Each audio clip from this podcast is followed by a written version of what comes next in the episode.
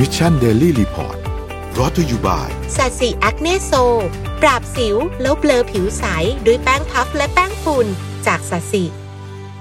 สวัสดีครับ ขอต้อนรับทุกท่านเข้าสู่ Mission Daily Report ประจำวันที่ 3 พฤษภาคม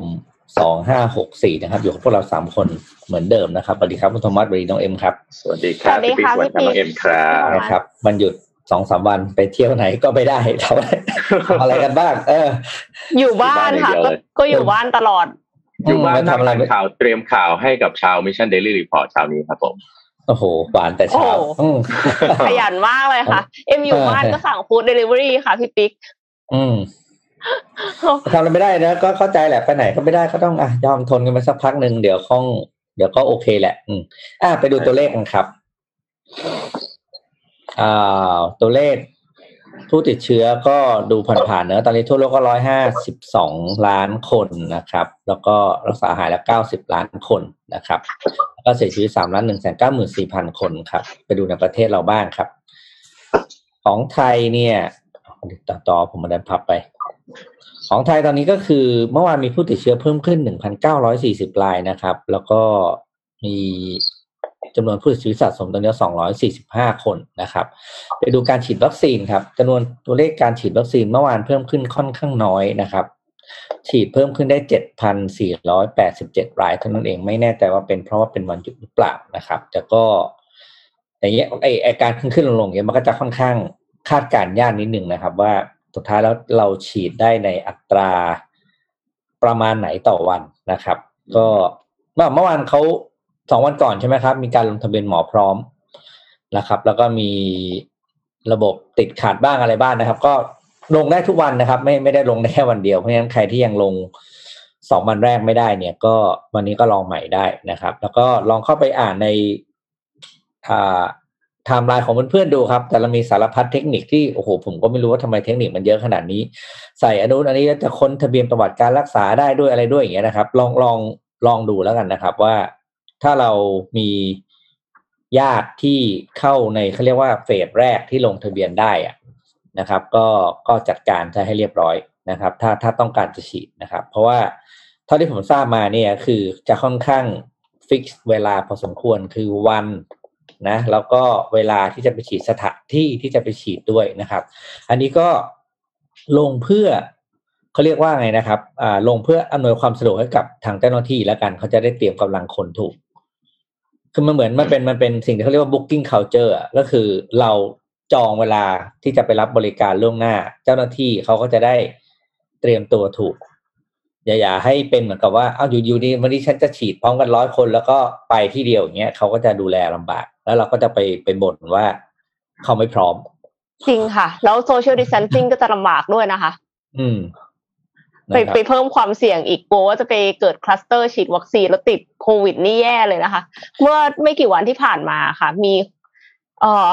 ขอเล่าแล้วกันเอ่อมีทันตแพทย์เอาเลยเอาเลยเอาเลยจ้ะมีทันตแพทย์คนหนึ่งค่ะ คือไปฉีดวัคซีน คืออาพี่สาวเอ็มอะก็ไปฉีดวัคซีนแล้ว เพราะว่าเป็นทันตแพทย์ก็เลยมีโอกาสอืมที่จะได้ฉีดก่อนคนอื่นเป็นบุคลากรทางการแพทย์มีความเสี่ยงใช่ไหมคะปรากฏว่ามีทันตแพทย์ท่านหนึ่งค่ะ คือไปไปสวอปค่ะ ยังไม่รู้ผล คือคิดว่าตัวเองอะ ป่วยอาจจะติดโควิด -19 แล้วยังไม่รู้ผลแล้วก็ไปฉีดวัคซีนค่ะ ปรากฏว่าก็ไม่แจ้งพันไม่แจ้งแบบพยาบาล ไม่แจ้งใครเลย ว่าตัวเองมีอาการ เสร็จแล้วก็ไม่มีใครที่ระวังตัว ทุกคนก็คือใส่หน้ากากอนามัยแล้วก็ทำงานกันปกติ ปรากฏว่าพอรู้ผลว่าตัวเองติดโควิด -19 หลังจากนั้นเพิ่งจะแจ้ง ทีนี้ก็คือทุกคนที่เหลือก็คือก็ต้องกักตัวก็ไปตรวจกันหมดเลยอะค่ะ กลายเป็นว่าบุคลากรทางการแพทย์ที่ อยู่ตรงนั้นนะคะ ก็คือมีความเสี่ยงกันไปหมดกันหมดเลย เพราะว่าอืมคุณปิดบังอาการของตัวเอง ก็คืออย่าทำแบบนั้นนะคะ ไม่ว่าจะยังไงก็ตามคือได้คิวฉีดวัคซีนแล้วแล้วปรากฏว่ารู้สึกว่าติดโควิด -19 คือถึงยังไงอะ คุณควรจะมีความรับผิดชอบต่อสังคมนิดนึง คือออืมอืมเรื่องเนี้ยมันไม่ใช่เรื่องเล็กอะค่ะ ถ้าสมมติว่าเอ่อระบบสาธารณสุขของเราตอนนี้เนี่ยรับบทหนักอยู่แล้ว แล้วยังอืมสูญเสียบุคลากรทางการแพทย์ที่สามารถทำงานได้อืม ด้วยการที่เขาต้องไปกักตัวเนี่ย เอ็มคิดโอ้ว่ามันจะครับกระทบหนักมากนะคะ ในสถานที่ต้องบอกบางโรงพยาบาลเนี่ย หมอพยาบาลก็ไม่ค่อยเยอะอยู่แล้วเนาะแล้วการใช่การหายหายไปสักสี่ห้าท่านน่ะทำให้ที่เหลือนี่คือโอ้โหแบกภาระเยอะมากอะนะครับ ก็ต้องต้องฝากทุกคนจริงๆว่าอืมก็เตรียมตัวกันหน่อยอะอืมค่ะ แล้วก็คือคือพูดความจริงนะคะ ไม่ว่าจะมีใช่อาการอะไรใช่อืมขอให้พูดความจริง ถ้าไม่พูดถูกต้องความจริงถูกต้องเนี่ย มันรับมือกันไม่ได้เลยจริง ๆ ค่ะ อืมจริงครับอะไปเข้าข่าวกันครับ ค่ะ ไปที่ข่าวดีกันบ้างนะคะ แต่ว่าเป็นข่าวดีของประเทศอื่นค่ะอืมก็คือที่อืมลิเวอร์พูลนะคะ จัดคอนเสิร์ตได้แล้วค่ะ จัดคอนเสิร์ตอืมไซส์ห้าพันคนเข้าชมนะคะ ก็คือหลังจากที่อังกฤษได้ฉีดวัคซีนอย่างรวดเร็วนะคะ ประกอบกับการที่มีผู้เคยติดเชื้อมีภูมิคุ้มกันแล้วจำนวนมากนะคะ ก็สามารถที่จะเข้าใกล้ herd immunity จนกระทั่งตอนนี้รัฐบาลอังกฤษเนี่ยก็คือผ่อนปรนการล็อกดาวน์ให้คนออกมาทานอาหารที่ร้านได้แล้วรัฐบาลก็คือมี pilot project ทดลองค่ะ อนุญาตให้จัดคอนเสิร์ตได้ด้วย คืออย่างที่ลิเวอร์พูลเนี่ยมีการจัด outdoor คอนเสิร์ตแต่ว่าคนที่เข้ามาค่ะ ใน 5,000 คนเนี้ยความจุจริง ๆ คือ10,000คน แต่ว่าเขาให้เข้าอืม5,000คน ไม่ได้หมายความอืมว่ามี social distancing แต่อย่างใด เพราะว่าอันนี้คือภาพจริงที่เห็นอยู่ในอืมจอนะคะ แล้วก็ไม่มีใครใส่แต่แค่มาสก์อ่าโอ้โหอิจฉา อันนี้เห็นแล้วอิจฉาอืมแต่ว่าอันนี้คือเขาจะมีการสุ่มตรวจ คนหลังจากนี้ค่ะ ก็อ๋อหมายถึงว่าเออเออสิคนเหล่านี้เขาต้องตรวจมาก่อนและมีผลเป็นลบถึงจะเข้ามาได้ แต่ว่าอืมเสร็จแล้วหลังจากนี้เอ่อคนนักวิทยาศาสตร์อะค่ะเขาก็จะขอตรวจบางคนเพื่อที่จะดูว่าตกลงการมี mass gathering เนี่ย มันจะทำให้เกิดเอ่อคลัสเตอร์หรือเปล่าของโควิด -19 นะคะ ก็ ต้องติดตามชมกันต่อไปค่ะ ว่าจะเป็นยังไงนะคะ แล้วก็อีกอย่างหนึ่งก็คืออังกฤษเนี่ย แต่เดิมเขากำหนดให้ผู้สัมผัสใกล้ชิดผู้ป่วยโควิด -19 เนี่ยจากแอปพลิเคชัน track and test ต้องกักตัว 10 วันนะคะ แต่ว่าตอนนี้เนี่ยเขาพิจารณาว่าจะผ่อนปรนเหลือเพียงแค่ home testing หรือว่าการตรวจโควิด -19 ด้วยตัวเองทุกเช้า ถ้าสมมติว่าตรวจแล้วเป็นลบ คุณจะไปใช้ชีวิตข้างนอกก็ไป แล้วเสร็จแล้วก็วันต่อมาก็ตรวจอีกอย่างเงี้ยค่ะ เรื่อยๆสิบวัน แต่ว่าก็ยังในความรู้สึกเอ็มนะเอ็มก็ยังรู้สึกว่าเสี่ยง เพราะว่าคือหลายคนไม่ได้ตรวจเจอในครั้งแรกอะค่ะ คือเขาอืมตรวจเจอเออใช่ในครั้งที่ใช่สองที่แบบว่าผ่านไปแล้วเจ็ดวันมันอาจจะมีระยะฟักตัว เพราะฉะนั้นคือการทำแบบเนี้ย เอาจริง ๆ ก็คือฟังดูน่ากลัว เพราะว่าฉีดวัคซีนแล้วไม่ใช่ไม่ติดนะคะ ฉีดวัคซีนแล้วก็ยังติดได้ แต่เพียงแค่ว่าอืมความรุนแรงของโรคมันจะลดลง คุณก็อาจจะมีโอกาสเสียชีวิตน้อยมาก แต่ว่าอากาศอาการหนัก ก็ยังโอกาสอาการหนักก็ยังมี ก็ยังอืมน้อยกว่าคนที่ไม่ได้ฉีดทางนี้ก็คือไม่ได้หมายความว่าคุณจะไม่ระวังตัวอะไรเลย ฉันเป็นซูเปอร์แมนไปแล้วอย่างเงี้ยมันก็ไม่ใช่อะค่ะ ก็เลยอยากจะเน้นย้ำตรงนี้นิดนึงเพราะว่าบางท่านมีส่วนน้อยแหละในประเทศเราที่ได้ฉีดแล้ว แต่แต่ก็มีคนที่ได้ฉีดแล้ว ก็อยากจะให้ยังกาดไม่ตกอยู่ค่ะ ได้ยินชื่อลิเวอร์พูลนะครับปุ๊อีบกชื่อหนึ่งอะที่คุณธตารมรมะมา ต่อเลยคือแมนเชสเตอร์นะครับเออใช่ไหมเมื่อคืนนะฮะจริง ๆ มันจะต้องมีแมตช์แดงเดือดนะครับ ที่เราเรียกกันนะฮะก็คือแมนเชสเตอร์ยูไนเต็ดเจอกับลิเวอร์พูลนะครับแต่เอ่อซึ่งอืมเวลาเตะจริงๆเนี่ยคือกำหนดประมาณสี่ทุ่มครึ่งที่บ้านเราที่ประเทศไทยเนี่ยนะครับทีนี้ประมาณสองทุ่มครึ่งครับ ปรากฏว่าที่สนามเอ่อโอลด์แทรฟฟอร์ดซึ่งเป็นสนามบ้านของทีมแมนเชสเตอร์เนี่ยครับเกิดเหตุจลาจลนะครับ คือทีมพวก แฟนฟุตบอลของแมนเชสเตอร์ยูไนเต็ดบางส่วนนะครับ ซึ่งอาจจะเป็นส่วนที่ไม่ดีนะทีมฟุตบอลทุกทีมก็จะมีแฟนบอลที่ดีมากๆนะแฟนบอลที่เรียกว่าเป็นอันธพาลนะครับอืมก็เอ่อก็ไม่แน่ว่าไม่แน่ใจว่าอันธพาลอย่างเดียวด้วยหรือเปล่านะครับคือก็อาจจะเป็นแฟนบอลปกติ ที่ต้องการจะแสดงออกถึงความไม่พอใจกับเจ้าของทีมแมนเชสแมนเชสเตอร์ยูไนเต็ดซึ่งก็คือตระกูลเกลเซอร์นะครับ ก็เลยไปรวมตัวกันที่หน้าสนามฟุตบอลนะเพื่อที่จะแสดงออกว่าการเข้าร่วมซูเปอร์ลีก นี่เป็นสะเก็ดระเบิดนะฮะตั้งแต่ทางแมนเชสเตอร์ยูไนเต็ดเนี่ยแสดงออกว่าตัวเองต้องการที่จะเข้าร่วมกับซูเปอร์ลีกแฟนบอลส่วนหนึ่งนะที่มีความรักในทีมนิยมชมชอบในทีมก็เลยแสดงออกว่าเฮ้ยแบบนี้มันไม่โอเค ต้องการที่จะขับไล่ตระกูลเกลเซอร์ ให้ออกไปจากการเป็นเจ้าของแมนเชสเตอร์ยูไนเต็ดทีนี้มันมีแฟนบอลบางส่วนครับ ที่บุกเข้าไปในสนามนะครับ บุกเข้าไปในสนามแล้วก็แสดงออกถึงความรุนแรงไปนิดหนึ่งนะครับ ก็เลยทำให้เกมเนี่ย ไม่สามารถที่จะเริ่มได้ จนประมาณสักใกล้ๆ เวลาที่เกมเริ่มครับ ทางสโมสรพรีเมียร์ลีกนะครับ แล้วก็เอ่อผู้จัดการทีมเอ่อของทั้งสองทีมก็เลยตกลงกันว่าเลื่อนการแข่งขันดีกว่านะครับ เพราะว่าเอ่ออาจจะมีความไม่ปลอดภัยเกิดขึ้นนะครับนี่ก็ต้องบอกว่าจริงๆแล้วเอ่อเอ่อเกมฟุตบอลเนี่ยมันก็มีทั้งเอ่อแฟนบอลที่แฟนบอลทุกคนก็รักทีมของตัวเองทั้งนั้นเนาะแต่นี่ว่าผมว่าในยุคปัจจุบันเนี่ยจะเป็นเรื่องปกตินะครับที่การมีส่วนร่วมในความเป็นเจ้าของของทุกที่เนี่ย ทุกคนสามารถที่จะมี ความสามารถในการแสดงออกได้นะอย่างการมาชุมนุมเนี่ยเอ่อตระกูลเกลเซอร์เนี่ยต้องเล่าที่มาก่อนว่าทีมแมนเชสแมนเชสเตอร์ยูไนเต็ดเนี่ยดั้งเดิมเนี่ยเจ้าของไม่ใช่ตระกูลเกลเซอร์ตระกูลเกลเซอร์เนี่ยเข้ามาในช่วงหลังๆ แล้วประมาณสักสิบกว่าปีนะครับสิบยี่สิบกว่าปีได้นะครับ แล้วก็พอมีการเข้ามาเนี่ยแรก ๆ แฟนฟุตบอลของทีมแมนเชสเตอร์ยูไนเต็ดเนี่ยก็ตั้งความหวังนะครับว่าทางทางทีมตระกูลเกลเซอร์เนี่ยจะเข้ามาช่วยยกระดับ นะครับ แต่ว่าในการบริหารจัดการในการซื้อตัวนะครับ ในหลาย ๆ เรื่องที่ทางตระกูลเกลเซอร์ได้เข้ามาเป็นผู้ถือหุ้นใหญ่แล้วเนี่ยก็ไม่ได้เป็นไปอย่างที่แฟนบอลต้องการนะครับพอวันที่มีการตัดสินใจเข้าเรื่องซูเปอร์ลีกก็เลยเป็นหนึ่งในเรียกว่าเป็นฟางสุดท้ายก็ว่าได้ที่ทำให้แฟนบอลก็รู้สึกว่าแบบนี้เราไปกันต่อไม่ได้แล้วนะครับ ก็ ทีนี้ตอนนี้ยังต้องรอดูนะครับ ว่าการลงไปประท้วงของแฟนบอลในสนามโอลด์แทรฟฟอร์ดเนี่ยจะทำให้ทีมแมนเชสเตอร์ยูไนเต็ดเนี่ยโดนบทลงโทษอะไรหรือเปล่าเพราะใช่จริงๆแล้วอันนี้แหละอืมอันนี้เขาห้ามนะครับ แล้วก็จริงๆแล้วเนี่ยเอ่อแฟนฟุตบอลต้องบอกว่าแฟนฟุตบอลก็ดีนะครับ คือออกออกรู้สึกเข้าไปประท้วงในสนามอยู่ประมาณไม่ถึงครึ่งชั่วโมงคือแป๊บเดียวเท่านั้นเองเสร็จแล้วก็ออกมาเห็นแต่ว่าด้วยมาตรการความปลอดภัยเนี่ย เขาก็ไม่แน่ใจว่าไอ้เวลาที่กลูกลูกันลงไปในสนามเลยเนี่ยหนึ่งสนามเสียหายแค่ไหนสองมันมีสิ่งแปลกปลอมอะไรก็ไปอยู่ในสนามอ่าหรือเปล่าเศษบนอืมใช่ก็เลยตรงเนี้ยก็เลยทำให้เอ่อเอ่อที่เกมฟุตบอลเมื่อคืนที่หลาย ๆ คนก็คงตั้งตารอนะก็เลยไม่ได้ไม่ได้สามารถเติมขึ้นได้ อันนี้ผมว่าน่าจะเป็นตัวอย่างที่ดีให้กับหลาย ๆ ทีมด้วยนะฮะว่าเอ่อฟุตบอลนะครับ คุณอาจจะเป็นเจ้าของทีมเอ่อ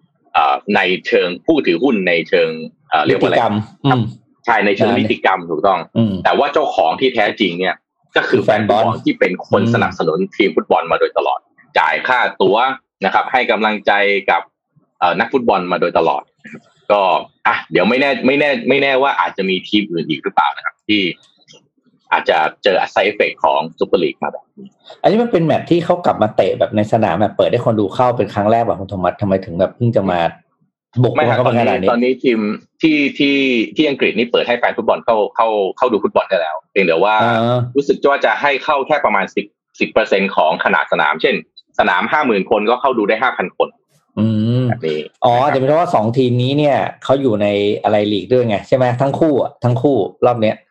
ลิเวอร์พูลด้วยแล้วก็อะไรที่เขาพยายามจะผมจำชื่อไม่ได้อะไรนะซุปเปอร์ลีก Super ใช่ไหม League เออ Super ซุ League ปเปอร์ลีกใช่อ่าทั้งคู่นี้อยู่ไงก็เลยอารมณ์ร่วมมาเยอะใช่ใช่ใช่อืมคือก่อนหน้านี้อย่างอย่างลิเวอร์พูลเนี่ยเจ้าของเขาออกมาขอโทษอย่างเป็นทางการมาอัดคลิป แล้วก็คำพูดที่ใช้แต่ว่าของแมนเชสเตอร์ยูไนเต็ดเนี่ยก็คือตระกูลเกลเซอร์เขาใช้การออกจดหมายมาอย่างเดียว แล้วก็เรียกว่าตำนานของทีมอะไรทีมก็ออกมาบอกว่า นี่เป็นจังหวะดีที่สุดนะ ที่คุณจะขายทีมคือขายแล้วก็ ตัวเองก็ขายคนอื่นไปซะตัวเองก็ออกไปซะเพราะว่าความนิยมชมชอบของแฟนบอลที่มีต่อเจ้าของทีมเนี่ยมันมันไม่ดีเอาซะเลย มันไม่ดีมานานมากแล้วนะครับของของแมนเชสเตอร์ยูไนเต็ดคือบางทีต้องบอกอย่างนี้นะแม้ว่าทีมจะได้แชมป์ในแฟนบอลเขาก็แยกนะ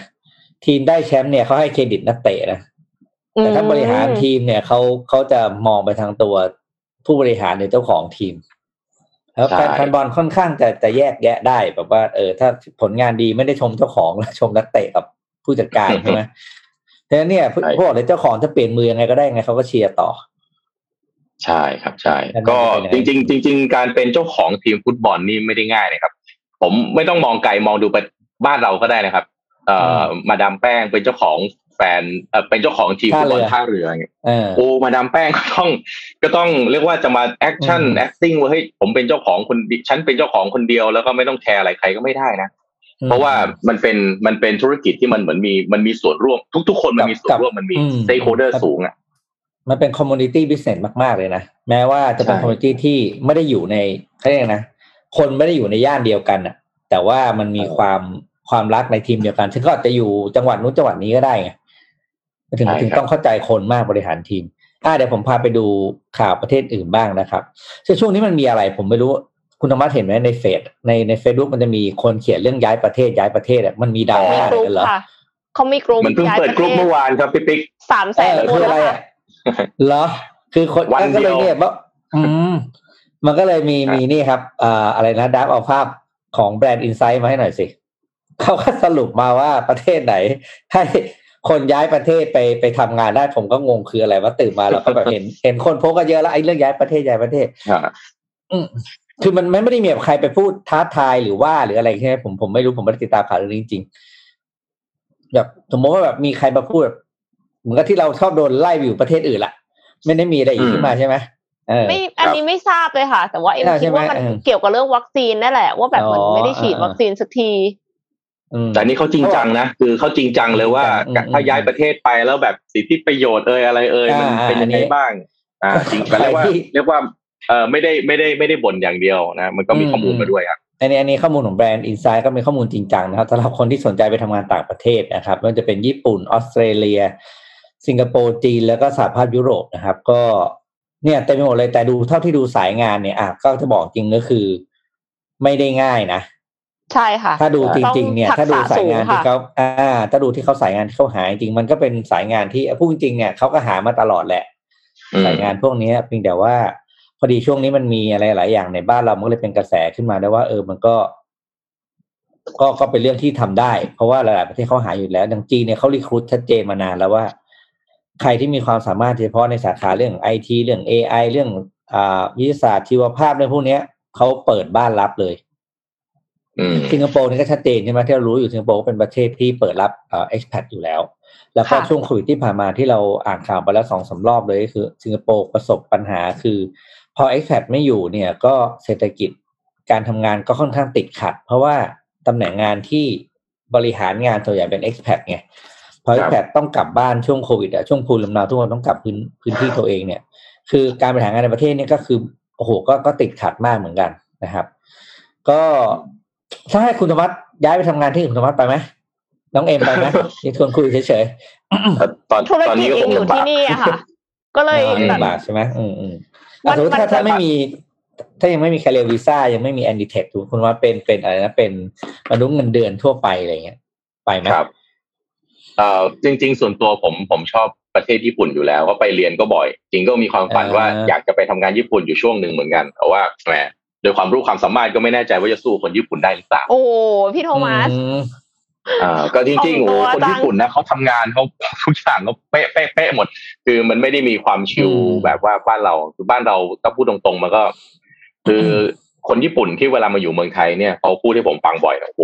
เวลาเขาจะกลับญี่ปุ่นหรือว่าเวลาต้องถูกส่งตัวกลับญี่ปุ่นนี่บางโอ้โหคนร้องไห้เลยอะใช่ไหมเออร้องไม่อยากกลับไห้ใช่เลยใช่ใช่อืมเพราะมันก็ไปความเป็นอยู่ที่นี่สกลับไปบายเจอความเป๊ะๆนะแบบทุกอย่างต้องอืมอืมโชว์โชว์โชว์เนี่ย มันไม่เหมือนเมืองไทยที่เราก็จะสบายๆก็ไม่รู้ว่าอันไหนดีไม่ดีเนาะแต่ว่าอยู่เมืองไทแล้วยแต่ว่าเหมาะกับใครกทำงานในเมืองไทยอะว่าค่ะใช่ใช่ใช่คือเอ็มแต่มีประเทศหนึ่งนะครับอะว่าไงครับค่ะเอ็มไม่เอ็มเอ็มว่าไงเอ็มเอ็มเอ็มจะบอกว่าเอ็มอะเคยไปประจำที่สิงคโปร์ที่ฟิลิปปินส์แล้วก็ที่ลาว ตอนที่เอ็มอยู่ที่แต่ละประเทศก็ไม่เหมือนกันนะ คือตอนที่เอ็มอยู่สิงคโปร์อะเอ็ม happy ที่สุด แล้วก็คืออมหมายถึงว่านอกเหนือจากเรื่องของความเจริญที่ทุกคนก็ทราบดีอยู่แล้วอะค่ะคือเอ็มมีเพื่อนอยู่ที่นั่นด้วย หมายถึงว่าเพื่อนเพื่อนที่ Kellogg อะเขาแบบทำงานอยู่ที่สิงคโปร์กันเยอะแล้วก็มีเพื่อนญี่ปุ่นคนนึงเป็นแบบที่ที่พี่โทมัสพูดเลย คือเขาจะต้องกลับประเทศ แล้วเสร็จแล้วอืมปรากฏว่าเขาก็คือร้องห่มร้องไห้เลยว่าแบบเขาแบบไม่อยากกลับไปทำงานที่ญี่ปุ่นอืมโอ้ ก็มีมีผู้บริหารของบริษัทที่เป็น partner กันที่เคยทำงานด้วยกันคนหนึ่งตอนนี้เขาจะย้ายกลับก็บอกว่าเขาเขาทำทุกอย่างให้อยู่ต่อได้เลยนะ คิด project ไปอะไรก็ตามแบบโหเขาเรียกว่าจริงจังเขาเรียกว่าท่านจะตั้งลกรากแบบว่าไม่รู้จะทำไงไม่อยากกลับอะไรอย่างเงี้ย อืม อะก็สมัยนี้ผมว่าการการจะย้ายประเทศการย้ายบ้านการอะไรนี่ผมว่ามันเปิดมากขึ้นนะฮะมันไม่เหมือนสมัยก่อนที่มอืมโอ้จะย้ายประเทศทีนี่เรื่องใหญ่มากเลยนะโอ้โหใหญ่มากๆต้องหอบเอกสารต้องเตรียมตัวกันแบบยาวอะไรเงี้ยใช่อืมอืมแต่ว่าอย่างแรกเลยที่ต้องมีคือทักษะค่ะ ทักษะและความเออรู้นะคะ ถ้าสมมติว่าเราไม่ได้มีทักษะที่เขาต้องการเนี่ย เราคิดว่าเราจะไปแล้วแบบว่าไปตายเอาดาบหน้าอย่างเงี้ย อันเนี้ยคือเอ็มว่ายากนะ อืมอืม กำลังกำลังฟังอยู่ว่าจะตบเข้าแคริวีซ่าหรืออะเปตล่าบตบเลยตบเลยเอ็มพี่ค่ะเปิดไฟรอละถ้ายังไม่รู้นะคะ ว่าจะทำอาชีพอะไรแล้วก็ทักษะที่เราต้องการคืออะไรนะคะ เราวัดสกิลแกรให้ด้วยนะคะ ก็อืม c a r i v i s a assessment com ค่ะ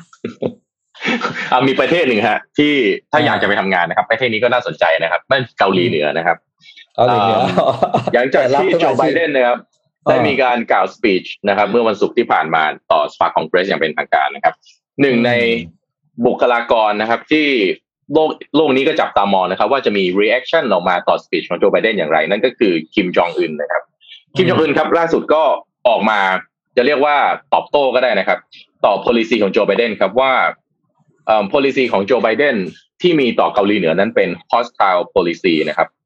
ก็คือมีความหัวหายล้อมคอกคาดมุ่งร้ายนะครับ ต่อต่อเกาหลีเหนือนะครับ โดยอ๋อรัฐมนตรีเข้าใจต่างประเทศครับ ของเกาหลีเหนือบอกว่าอเมริกาครับไม่ให้เกียรตินะครับต่อ Supreme Leader หรือผู้นำสูงสุดนะครับแล้วก็เอาเรื่องของ Human Rights หรือเรื่องของสิทธิมนุษยชนเนี่ยมาเป็นสิ่งที่มาโจมตีทางผู้นำสูงสุดของเกาหลีเหนือนะครับโดยคนที่ออกมากล่าวก็คือคุณควอนจองกุลนะครับ Director General of Department of U.S. Affairs of the Foreign Ministry นะครับผมไม่ไม่กล้าแปลเป็นภาษาไทยไม่แน่ใจเพราะว่าตำแหน่งมันคือ เรียกว่า Director General ก็คือน่าจะเป็นเลขาธิการนะครับของ หลายๆด้านความมั่นคงเกี่ยวกับสหรัฐอเมริกาเอ่อของต่างประเทศอ่าประมาณอย่างนี้ก็คือว่ากระทรวงต่างประเทศนะฮะแต่ว่าดูแลเรื่องของ U.S. Affairs โดยเฉพาะเนี่ยนะครับเอิ่มออกมาตอบโต้ speech ของโจไบเดนนะครับว่านโยบายต่อต้านนิวเคลียร์นโยบายที่จะผลักดันนิวเคลียร์ของเกาหลีเหนือ โจไบเดนเองเนี่ยมา criticize หรือมาวิจารณ์นะครับว่านโยบายนี้เนี่ยจะต้องหยุดทันทีนะครับ สำหรับเกาหลีเหนือนโยบายนี้เอ่อสิ่งที่โจไบเดนออกมากล่าวนี้เนี่ยถือว่าเป็นการคุกคามอย่างรุนแรงและเกาหลีเหนือก็จะไม่ยอมเรื่องนี้นะครับ จริงๆแล้วโจไบเดนเองไม่ได้ออกมาพูดเฉพาะเกาหลีเหนือนะครับ พูดเรื่องนิวเคลียร์เนี่ยพูดทั้งเกาหลีเหนือแล้วก็อิหร่านนะครับว่าเอ่อกะความคืบหน้าในด้านความมั่นคงทางด้านนิวเคลียร์ของสองประเทศนี้เนี่ยควรที่จะถูกหยุดยั้งทันทีนะครับอืมเอ่อเพราะว่าในมุมของเกาหลีเหนือเองเนี่ยทางเลขาธิการด้านเอ่อ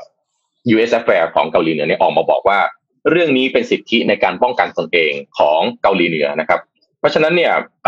การที่โจไบเดนนะครับมีสปีชว่าโดยมีคำพูดนะครับว่า intolerable ก็คือว่าเรื่องนี้ยอมไม่ได้หรือทนไม่ได้นั้น เป็นสิ่งที่มีความเป็นอันธพาลใช้คำว่าเป็นอันธพาลต่อเกาหลีเหนือก็ก็เป็นที่ชัดเจนนะครับว่า policy นี้เนี่ยของทั้ง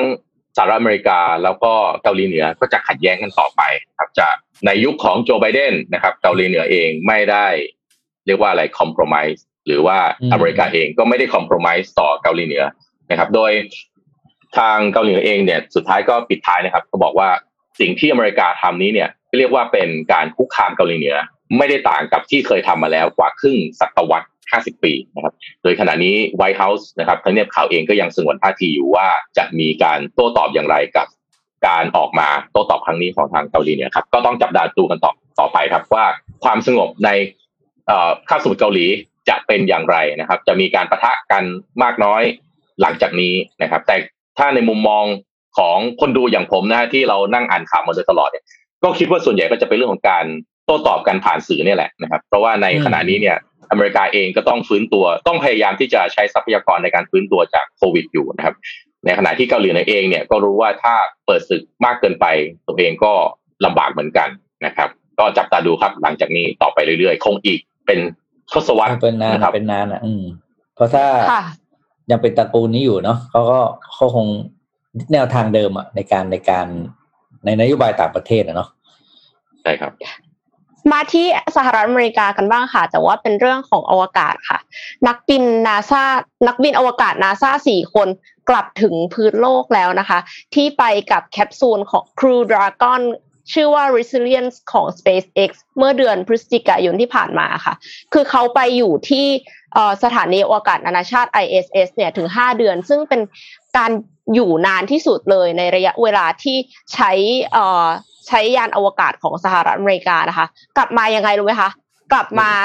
อยู่ลงในน้ำค่ะ landing ในน้ำด้วยร่มชูชีพ แต่ว่าก็คือตอนแรกอะเอ็มอะเข้าใจว่าเฮ้ยแต่ละคนโดดร่มชูชีพลงมาหรออะไรอย่างเงี้ยปรากฏอ๋อเปล่าไม่ใช่ไปถึงว่าร่มชูชีพเนี่ย มันกลางออกของทั้งของทั้งแคปซูลนี้เลยค่ะ แล้วก็คือตกไปในอ่าวเม็กซิโกนะคะ แล้วก็มีเรือคอยรับอยู่ค่ะ ก็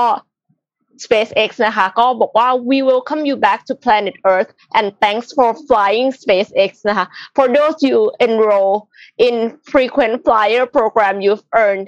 68 million miles on this voyage ก็คือขอบคุณที่ใช้บริการ SpaceX นะคะสำหรับผู้ที่เป็นสมาชิกคุณสามารถสะสมไมล์ได้ 68 ล้านไมล์จากเที่ยวบินนี้ค่ะ ก็มีนักบินอวกาศท่านหนึ่งนะคะ ทวีตตอบโต้นะคะ บอกว่าอืมโอเค เดี๋ยวเราจะเคลมไมล์อันนี้ แต่ว่าไมล์อันนี้เนี่ย transfer ไปใส่การบินอื่นได้หรือเปล่า ก็คืออมพูดเล่นติดตลกกันอะก็รู้สึกว่า เออก็น่ารักดีที่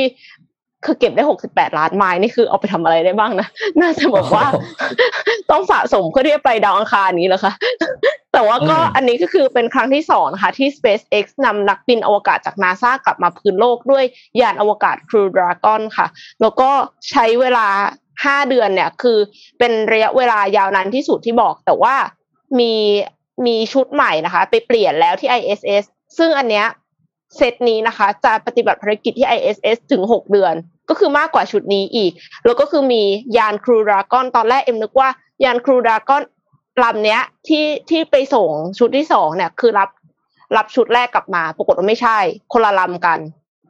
ลำเนี้ยค่ะ ที่เดินทางไปเมื่อวันที่ 24 เมษายนเนี่ยก็คือไปแล้วก็คือไปอยู่ตรงนั้นเลย แล้วเสร็จแล้วพอนักบินอวกาศกลุ่มที่สองอะค่ะ หมดเวลาปฏิบัติภารกิจก็ กลับมากับลำนั้นอีกเช่นกันนะคะ นับว่า SpaceX เนี่ยส่งนักบินอวกาศขึ้นไปถึงที่ ISS ถึง 10 คน ในระยะเวลาไม่ถึง 12 เดือนค่ะโอ้ยอีลอน มัสนี่ทำอะไรเยอะมาก ๆ เลยนะคะ ในระยะอืมเวลา 12 เดือนที่ผ่านมาเนี่ยค่ะไม่ว่าจะเป็น Tesla SpaceX นะคะ คือ The Boring Company ก็อาจจะยัง boring อยู่บ้างนะคะ เพราะว่ายังดูเป็น tunnel ธรรมดา แต่ว่า แต่ว่าถึงอย่างไรก็ตามคือ SpaceX กับ Tesla เนี่ยเอ็มรู้สึกว่าโหย progress เยอะมากจริง ๆ ค่ะ นี่ว่านับผลงานกันไม่ทันอะใช่ คือแบบว่างงมากว่าทำงานแบบว่าเอาเวลาที่ไหน achievement แบบออกเออมาอะไรแบบที่ไหนหืมแล้วคือแต่ละอืมอย่างคือ literally rock- rocket science คือมันอืมคือแบบจรวดจริง ๆอะมันไม่ได้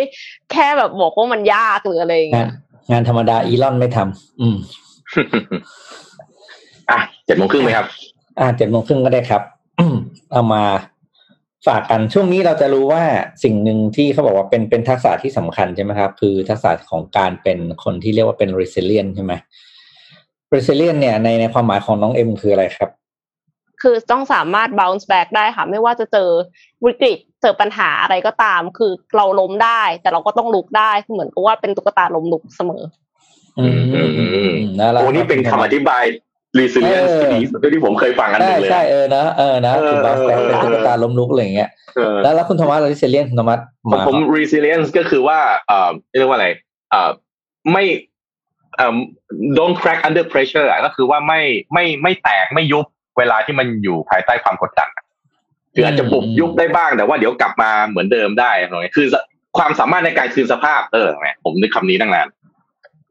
อะคืนสภาพเดิมได้อะอะ resilience อืมอืมอืมอืมอ่าอ่าอันนี้ก็มีเจ็ดโมงครึ่งมาฝากนะครับ ชื่อเรื่องว่าแปดนิสัยของคน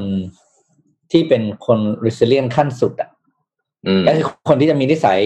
มีคนผู้ที่มีความสามารถในการปรับตัวกับชีวิตได้ดีเนี่ยนะครับ คือต้องมีนิสัยยังไงบ้าง ก็ต้องบอกก่อนว่า resilient เนี่ยมันเป็นหนึ่งในทักษะที่จริงๆเขา resilient มันมีมานานแล้วนะเพียงแต่ว่ามันถูก พัฒนาการในด้านความหมายมาค่อนข้างเยอะ resilient แต่ก่อนเป็นเรื่องคำที่เกี่ยวกับเด็กที่มีปัญหาทางด้านเรื่องของการพัฒนาการนะครับ แล้วก็ปัจจุบันมันมาใช้กับผู้ใหญ่ก็ได้ เพราะว่าผู้ผู้ใหญ่เนี่ยก็ไม่ไม่ไม่สามารถปรับตัวให้เข้ากับโลกที่เปลี่ยนแปลงไปค่อนข้างเร็วนะเพราะฉะนั้นกลายเป็นว่าคนที่จะอยู่ในโลกใบนี้ต่อไปอย่างมีความสุขต่อไปเรื่อยๆ เนี่ยกลายเป็นคนที่ต้องมีความสามารถในการปรับตัวสูง bounce back ได้ สามารถดึงตัวเองกลับมาจากช่วงเวลายากลำบากได้นะครับ เพราะว่า ปัญหาอะไรต่างๆมันซับซ้อนขึ้นนะก็เลยมาดูว่าเจมส์ครึ่งวันนี้ก็เลยมาเล่าให้ฟังว่ามีนิสัยแปดอย่างนะของคนที่เป็นคนที่ resilient เนี่ยคืออะไรนะครับ เขียนโดยอันอันเดรกิกส์นะครับ ข้อแรกคืออะไรข้อแรกเขาบอกว่าต้องเป็นคนที่ optimistic ก็แน่นอนนะครับ ก็คือเป็นคนที่มองโลกมองโลกในในแง่แง่ดีดี แต่ว่าครับมองโลกในแง่ดีในระดับที่เหมาะสมนั้นไม่ใช่โลกสวย แล้วก็มองโลกอืมในแง่ดีได้ ไม่ว่าชีวิตจะอยู่ในสถานการณ์ที่คือขาขึ้นหรือขาลง นะครับ คือความหมายของเขาเนี่ยคือบอกว่าเรามองโลกสวยได้นะ แต่เป็นต้องเป็นโลกสวยที่ที่ที่แบบไม่เกินไปเกินความเป็นจริงจนรู้สึกว่าไม่ไม่เห็นปัญหาที่อาจจะเกิดขึ้น หรือว่ามองไม่เห็นด้านร้ายของเรื่องนั้นๆเลยนะครับอืมข้อสองครับก็คือ นอกจากโลกสวยแล้วเนี่ย คุณต้องเป็น planner ด้วยก็คือเขาใช้คำว่า blind optimist เนี่ยนะครับ ก็คือโลกสวยแบบมองไม่เห็นอะไรเลยแบบชีวิตนี้คือ ฉันอยู่ในลาเวนเดอร์ตลอดเวลาเนี่ยเขาบอกเลยบอกว่าคนอยู่ใน ทุ่งลาเวนเดอร์ได้แต่ต้องเป็นทุ่งลาเวนเดอร์ที่มีการปลูกอย่างเหมาะสมเป็นฟาร์มเป็นแถวชัดเจน แปลว่าคุณต้องโลกสวยแบบมีแผนการนะครับ ก็คือออืมพอโลกสวยแล้ว คุณต้องรู้ว่าคุณจะต้องทำอะไรต่อไปหนึ่งสองสามสี่ห้าต้องทำอะไรเมื่อไหร่นะครับ เทคนิคที่เขาแนะนำก็คือให้เรียนรู้จากคนที่เคยมีผลลัพธ์ที่คุณอยากได้แบบนั้นน่ะ แล้วเขาทำคนคนนี้เขาทำได้แล้วเนี่ย ลองไปดูและศึกษาชีวิตเขาว่าเขาทำยังไง แล้วก็ลองปรับเอารูปแบบตรงนั้นน่ะ มาใช้กับชีวิตตัวเอง พี่ปิ๊กค่ะ ขอถามค่ะคำว่าโลกสวยที่มีแผนกับโลกสวยไม่มีแผนนี่คือสมมุติว่า คิดว่าหุยเนี่ยงวดเนี่ยฉันต้องถูกหวยแน่ๆเลย อันนี้คือเป็นแบบไหนคะ ก็ต้องมีเขาเรียกไงต้องต้องซื้อแบบมีหลักการนะครับ ถ้าโอ้โห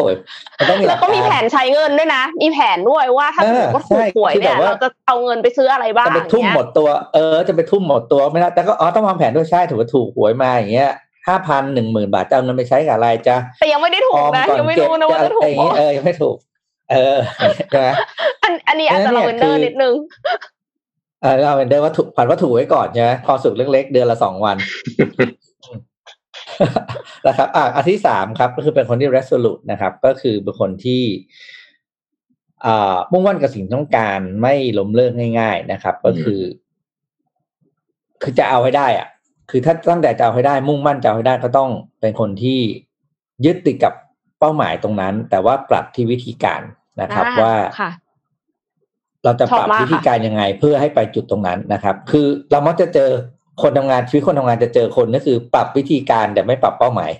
เอ้ยแต่ปรับอืมเฮ้ยเองนะปรับปรับเป้าหมายแต่ไม่ปรับวิธีการเอออ้าวถือว่าพนักงานถือว่าเราเราเรากำลังทำงานกับ อ่าด้วยฝ่ายขายชอบเป็นอย่างเงี้ย คืออ่าขายแบบเดิมใช่ไหมแล้วตัวเลขมันก็ไปไม่ถึงไม่ถึงใช่ไหมอืมก็เลยใช้วิธีการคือเฮ้ย ปรับตัวเลขลงปรับเป้าหมายลงแล้วกันเพราะว่าเราคงทำไม่ได้หรอกลด KPI ตัวเอง ลด KPI อ่าตัวเองลดลดเอ่อลดบาร์ของความสำเร็จของตัวเองลงเนี่ยคือคนส่วนมากอืมมันจะเป็นแบบนี้คือ ปรับเป้าหมายไม่ปรับวิธีการอืมแต่คน resilient คือปรับวิธีการแต่ใช้เป้าหมายเดิมนะครับสมมติว่าอืมคุณว่าบอกคุณธรรมะจะไปเชียงใหม่เงี้ยเอาถ้าคือไปเครื่องบินไม่ได้ตอนนี้ห้ามบินใช่ไหมคุณธรรมะบอกอะผมก็ต้องเปลี่ยนเป็นขับรถไปขี่จักรยานไปวิ่งไปอะไรก็แล้วแต่แต่ว่าต้องไปให้ถึงที่นั่นให้ได้นะครับอืมข้อสี่ครับเป็นคนที่ดิสซิ p ลินอันนี้ค่อนข้างชัดเจนเนาะก็คือ มีวินัยในการทำสิ่งต่างๆ แต่ว่า key keyword ของมันก็คือ คุณต้องมีวินัยคือต้องสามารถทำในเรื่องที่ต้องทำในเวลาที่ต้องทำสำเร็จ อืม คือการทำสิ่งนั้นเนี่ย ต้องทำให้ถูกที่ถูกเวลา และทำให้ได้ผลตามที่ต้องการด้วยนะครับคือเป็นคนที่ resilient นะครับ ครับ คือบางครั้งเขาความหมายตรงแคร์เขานี่ตรงนี้คือบางทีจังหวะนี้มันมันทำไม่ได้ มันกลายเป็นว่ามันมีทางมันมี option ให้ทำเรื่องเนี้ย ในอีกแค่อืมสล็อตเวลาเดียวอะครับคุณต้องทำตรงนั้นได้ไอ้สล็อตเวลาที่เหลือต้องทำเรื่องนี้ให้เจ็ดให้เสร็จให้ได้อืมนะครับถึงเรียกว่าคนที่เป็น resilient นะครับ อะข้อห้าครับ ก็คือเป็นคนที่เป็นคนที่มีเขาเรียกว่า resourceful ก็คือคนที่มีเทคนิคในการแก้ปัญหาต่างๆ ได้ด้วยวิธีที่สร้างสรรค์นะครับ resourcefulness เนี่ยเป็น skill อันหนึ่งที่หลายๆคนไม่ค่อยพูดถึงนะ ผมแปลกใจมากเลยมันเป็น skill ที่หายากนะ คือการแก้ปัญหาเดียวกันการแก้ปัญหานูนเดิม แต่ว่าใช้วิธีอื่นเข้ามา แก้ไขให้มีหลายง่กระบวนท่าว่างั้นเถอะมีหลายกระบวนเอท่าอพวกมีนะฮะเนี่ยมีมีหลายกระบวนท่าที่จะแก้ปัญหาเรื่องเดียวกันนะครับซึ่งอันเนี้ยอืมอ่ามันมีทั้ง creativity นะครับ มันบางทีบางครั้งกับการแก้ปัญหาเรื่องเดียวกันเนี่ย มันไม่เป็นต้องใช้วิธีการแก้ปัญหาแบบทางตรงนะ แต่เป็นครับการแก้ปัญหาในเชิง informative ก็ได้ให้แค่ให้ข้อมูลที่ชัดเจนขึ้น หรือว่าการบริหารอารมณ์ของคนที่เรากำลังดีลด้วยเนี่ย มันคือการแก้ปัญหาเหมือนกัน นี่คือสิ่งที่คนที่เขาเรียกว่า resourceful นะครับ ข้อหกนะครับ ก็คือ patient นะครับ คืออดทน อดทนรอนะครับ แล้วก็รู้จักว่าทำไมเราถึงต้องรอครับเราให้เวลากับกระบวนการทำงานได้นะครับ คือไม่ใช่จะเอาเดี๋ยวนี้เอาเดี๋ยวนี้อะไรเงี้ยเอออย่างเงี้ยไม่พวกพวกนี้ไม่ resilient ไอ้พวกอืมเอาแต่ใจเนี่ยจะเป็นคนละขั้วกับคนที่เป็น resilient อย่างชัดเจนนะครับ ข้อต่อมาข้อเจ็ดครับคือ grower การเป็น grower ก็คือคนที่เชื่อว่าตัวเองจะไป สู่จุดที่สูงขึ้นได้ ถ้าเราไม่หยุดพัฒนาตัวเองวันนี้ คือเชื่อว่าคนเราสามารถ อ่า hire พัฒนาได้ครับอ่า มีเงื่อนไขว่า แต่เราต้องพัฒนาตัวเองก่อนนะ คือบางคนจะมีความเชื่อที่ว่าทำไปทำไมว่าแบบเรียนไปทำไม พัฒนาตัวเองไปทำไมอืมเพราะยังไงเราก็ไปไหนไม่ได้หรอกอย่างเงี้ย อันเนี้ย คนแบบเนี้ยจะมีปัญหา แต่พวกมนุษย์รีเซเลียนเขาจะบอกว่า เชื่อได้ว่าไปได้ไกลกว่านี้ ถ้าเราพัฒนาตัวเอง จากสังเกตรีเซเลียนก็จะไม่โลกสวยเองนะครับว่าเฮ้ยอยู่เฉยๆเดี๋ยวเราก็เก่งขึ้นแล้วเขาจะไม่มีความคิดนี้อืมนะครับ แล้วข้อสุดท้ายก็คือ honest นะครับ ก็คือซื่อสัตย์กับความรู้สึกของตัวเองว่ากำลังทำอะไรเพื่ออะไรนะครับ ก็คือ honest with yourself about what it is that you want to accomplish with your life and be be willing to go for it นะครับ เชื่อว่ากำลังทำอะไรอยู่เพื่ออะไรนะครับ แล้วก็ไม่โกหกตัวเอง โดยเฉพาะการ ทำทุกอย่างเนี่ยรู้ว่าทำไปไม่ได้ทำเพื่อคนอื่น แต่เพื่อ fulfill ความรู้สึกแล้วก็เพื่อความสำเร็จของตัวเองครับ นี่ก็คืออมแปดนิสัยของคนที่เป็นมนุษย์ resilient นะครับ วันนี้ได้ข้อคิดเยอะมากเลยอะฟังฟังไปนี่ผมนึกถึงคุณแท็บนะหลายข้อเนี่ย น่าจะน่าจะอืมเรียกว่ามีคุณแท็บสวิตของเราเนี่ยเป็นเรียกว่าเป็นตัวอย่างที่ดีเลยนะมีมีวินัยค่ะอืมอ่ามีความวินัยพยายามมีการตั้งเป้าหมายอะไรเงี้ยนะครับ เอออืมก็แต่ผมชอบที่สุดชอบข้อห้าครับพี่ปิ๊ก resourceful ที่พี่ปิ๊กบอกเออไม่ค่อยมีคนพูดถึงผมก็จริงเออ เวลาเราเราฟังเอ่อบทความหรือฟังคนมาบรรยายไหนก็ตาม จะไม่ค่อยพูดเรื่องข้อนี้ว่าว่าเอ่อการมีเอ่อเอ่อมีกลยุทธ์เยอะๆเก็บไว้นะครับ แล้วเพื่อที่จะควักเอามาใช้ได้บ่อย ๆ เนี่ย เออ น่าจะเป็นข้อหนึ่งนะที่เป็นความยืดหยุ่นนะเอ่อในเรียกว่าทำให้เวลาที่เราจะแก้ปัญหาเนี่ยถ้าเรามีหลายกระบวนท่า มันก็ทำให้เราไม่ต้องไปทางตรงทางเดียวนะเช่นอะไรฮะเช่น สมมุติคุณลงทุนไปนะฮะนี่เมื่อมีมีมีคนมาคอมเมนต์ฮะบอกว่าเนี่ยตลาดหุ้นนะขึ้นไปลงมาอะไรเนี่ยลงหรือขึ้นไม่แน่ใจหนึ่งพันห้าร้อยแปดสิบสามจุดใช่ไหมฮะลงทุนไปร้อยคูณร้อยแล้วขาดทุนผมก็คิดว่าถ้ามีหลายกระบวนท่าลงทุนร้อยคูณร้อยไม่ได้อาจจะต้องปรับตัวเลขบ้างหรือเล่นเลขโต๊ดบ้างเลขเลขวิ่งบ้างอะไรของเราเนี่ยนะฮะอาจจะทำให้อ่าเลขเป้าหวิ่มายงได้ง่ายขึ้นบางคน้อรั้งงเอ็เลมขงอันงคุยเรื่องอะไรเขาเจอเลขเขาเจอเลขอันเราก็ต้องเปลี่ยนเปลี่ยนเปลี่ยนซอสใช่ไหม ใช่เนี่ยซอสถือว่ามีอีกอัน resourceful นะอ่ามีหลายกระบวนท่าซอสซอสนี้อันเราเปลี่ยนซอสก็ได้เลยางเงี้ยนะครับ ก็ก็จะ Dis- ทำให้เราไปถึงจุดที่ disclaimer ค่ะการลงทุนมีความเสี่ยงไอไอตะกี้เนี้ย ที่เอ็มพูดไปอะเอ็มไม่เอ็มไม่ได้ซื้อหวยนะเอ็มไม่เคยซื้อหวยนะเอ็มแค่จะแซวว่าแบบว่าคนที่ซื้อหวยเนี่ย คือเป็นประเภทที่แบบออ t ติมิสติกในแบบทุ่งลาเวนเดอร์ไม่ใช่ออ t ติมิสติกอ่าในแบบ resilience คือคนที่ออ t ติมิสติกโอเคในแบบ resilience เนี่ยคือคนที่มี growth mindset แล้วก็รู้สึกว่าถึงแม้ว่าฉันจะสมมติเล่นเซิร์ฟสเก็ตไม่เก่งวันนี้ ฉันก็อาจจะเล่นเซิร์ฟสเก็ตเก่งในอนาคตก็ได้ แต่คนที่มี fixed mindset ที่พี่ปิ๊กพูดไปเนี่ย คือที่อืมที่บอกว่าแบบเหมือนกับ negative มากๆอะไรเงี้ยเขาก็จะรู้สึกว่าถ้าฉันเล่นกีฬาไม่เก่งตั้งแต่เด็กอะขนาดแค่วิ่งฉันยังไม่เก่งเลย ฉันจะเล่นอืมเซิร์ฟสเก็ตเก่งได้ยังไง ฉันเป็นอืมคนเล่นกีฬาไม่เก่ง แล้วก็คือตราหน้าตัวเองและตราหน้าคนอื่น ว่าเป็นอย่างนั้นอืมตลอดไป ไม่สามารถที่จะเปลี่ยนแปลงได้ แต่ถ้าสมมติว่าคนที่มี growth mindset เนี่ยเขาจะไม่คิดอย่างนั้นเขาคิดว่าด้วยการพัฒนาอย่างตั้งใจ deliberate practice แบบว่ามี feedback loop ทำอย่างดีเนะคะจะทำให้ทุกคนสามารถที่จะเก่งขึ้นได้ ถ้าตั้งใจจริง ก็เป็นอืมเป็นสิ่งที่จบจำเป็นสวยมากค่ะโอ้โหสำเฮ้ยผมว่าวันนี้สำหรับข่าวไม่ต้องแล้วผมขอฟังพี่ปิ๊กกับน้องเอ็มพอละต่อเลยได้ไหมเรื่อง resilience อืมรู้สึกว่าเฮ้ย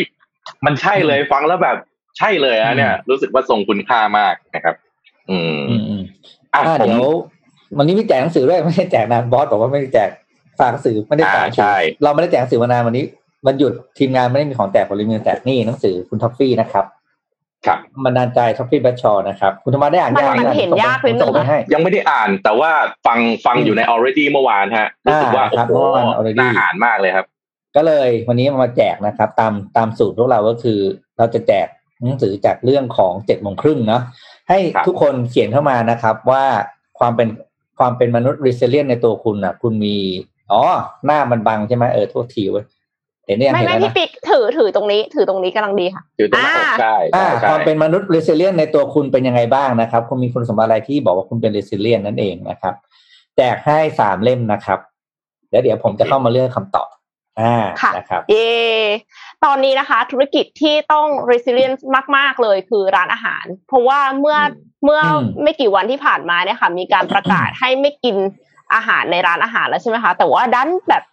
คือร้านอาหารก็ปรับตัวไม่ทันเนาะแล้วก็คือโควิด -19 เนี่ยมันมีหลายระลอกและระลอกแรก ๆเขาก็ยังรู้สึกว่า โอเค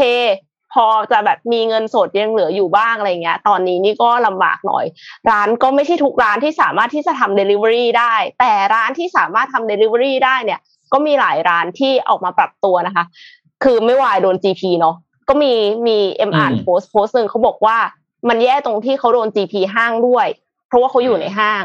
แล้วเสร็จแล้วก็คืออมพอส่ง Delivery ก็โดน GP ก็โดนของ Delivery platform อีกอีกค่ะอืมเพราะฉะนั้นเนี่ยก็เลยกลายเป็นว่าถ้าทำแบบนั้นจริง ๆ เนี่ยก็คือ ไม่มีไม่เหลือกำไรอะค่ะ ก็ไม่รู้ครับว่าจะเอ่อเลี้ยงดูพนักงานได้อย่างไรใช่ไหมคะแต่ว่าโชคดีที่ก็เราก็ยังมีไรเดอร์อีกเจ้าหนึ่งก็คือโรบินฮูดซึ่งก็ช่วยเข้ามาเพื่อที่จะช่วยเหลือร้านอาหารตัวเล็กจริง ๆ แล้วก็เป็นตัวกลางที่จะสร้างความสุขให้กับภาวะที่เราไม่สามารถที่จะออกไปกินอาหารในร้านอาหารได้นะคะ ก็สามารถที่จะทานอาหารที่เราชอบ แล้วก็ทานแบบพวก street food โดยที่ปกติแล้วถ้าสมมติว่าเราไปเองอะต่อให้เราไปได้อะมันก็หาที่จอดยากเนาะแต่ว่าถ้าสมมติว่าเราสั่งโรบินฮูดเนี่ยก็คือช่วยได้ทั้งช่วยร้านค้าค่ะ ก็อย่างที่บอกว่าร้านค้าเนี่ยต้องจ่าย GP สองต่อก็คือไม่ไหวนะคะ แต่ว่าถ้าเป็นโรบินฮูดเนี่ยโรบินฮูดไม่เก็บ GP นะคะอืมเราก็สามารถที่จะเข้าเข้าได้หมด ไม่ว่าคุณจะเป็น chain หรือไม่เป็น chain คือ คือบางเจ้าเขาอาจจะรู้สึกว่า โปร chain มากกว่า แล้วก็มีโปรโมชั่นเกี่ยวกับร้านที่เป็น chain มากนะคะ แต่ว่าโรบินฮูดเอ็มเคยสั่ง คือมีโปรแบบหนึ่งแถมหนึ่งโปรอะไรอย่างเงี้ยคือโปรแรงมาก ขนาดไม่ได้โค้ดสี่ร้อยบาทนะ เพราะว่ามีสิทธิ์ได้แล้วก็ค่ะแล้วไม่ก็เอ็มถ้าเอ็มไปทำแอคหลุม แล้วเอ็มก็มาเม้นเยอะๆ เดี๋ยวเอ็มก็จะได้เหมือนกันสัญญาบันนิดนึงค่ะพี่ค่ะ ก็เออพูดส่วนถึงเนี่ยค่ะไม่ไม่แต่บอกยังว่าเอาเอ็มต่อเลยเอ็มต่อเลยพี่ค่อยพูดสุดท้าย โอเค ก็คือมีส่วนของไรเดอร์นะคะโรบินฮูดเนี่ยก็มีโบนัสค่าแรงเพิ่มอีก 50%ช่วง 14 วันนี้ เพราะว่าแน่นอนว่าความต้องการจะต้องเพิ่มเออเขาขึ้เหนื่นอยอย่างแหละเห็นได้ชัดแน่นอเขานขี่เยค่ะอะเขาขี่เยอะก็ปกติอยู่แล้วอืมใช่ แล้วคือโรบินฮูดอะใช้สกูตต้าส่ง คือสกูตต้าคือแบบว่าค่อนข้างจะแบบสุภาพเรียบร้อยอะ เออคือที่เคยเจอมา เพราะว่าส่งส่ง messenger กับสกูตต้าเหมือนกันอะไรเงี้ยเราก็รู้สึกว่า เป็นเป็นไรเดอร์ที่ที่ต่างจากเจ้าอื่นๆนะคะ แล้วก็ในมุมของลูกค้าเนี่ยลูกค้าเองก็ได้ทานอาหารในราคาที่เท่าหน้าร้าน แล้วก็ไม่มีการแบบลดปริมาณอาหารอะเพราะว่าบางเจ้าอะเอาจริง ๆ คือหน้าร้านอะราคาหนึ่ง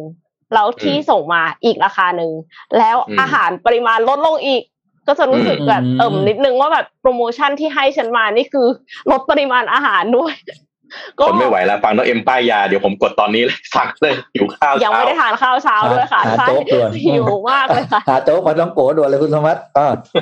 นี่จะบอกเลยเชิญใครค่ะไม่รู้พี่นี่คุณแฟนแฟนแฟนรายการใครไม่รู้ว่าคุณธรรมัสนี่ชอบทานปลาต้องโกมากนะมีวันหนึ่งคุณโจ้เขาซื้อมาให้เราใช่ไหมคุณโจ้โอ้คุณโหเชน Creative Talk อะโอ้โหเขามาเยี่ยมเราคุณธที่มัสตูแล้วเขาก็เอาปาท่องโก๋ติดมาด้วย ผมจัดไปสี่ห้าตัวได้วันนั้นคนเดียวเกือบหมดเลย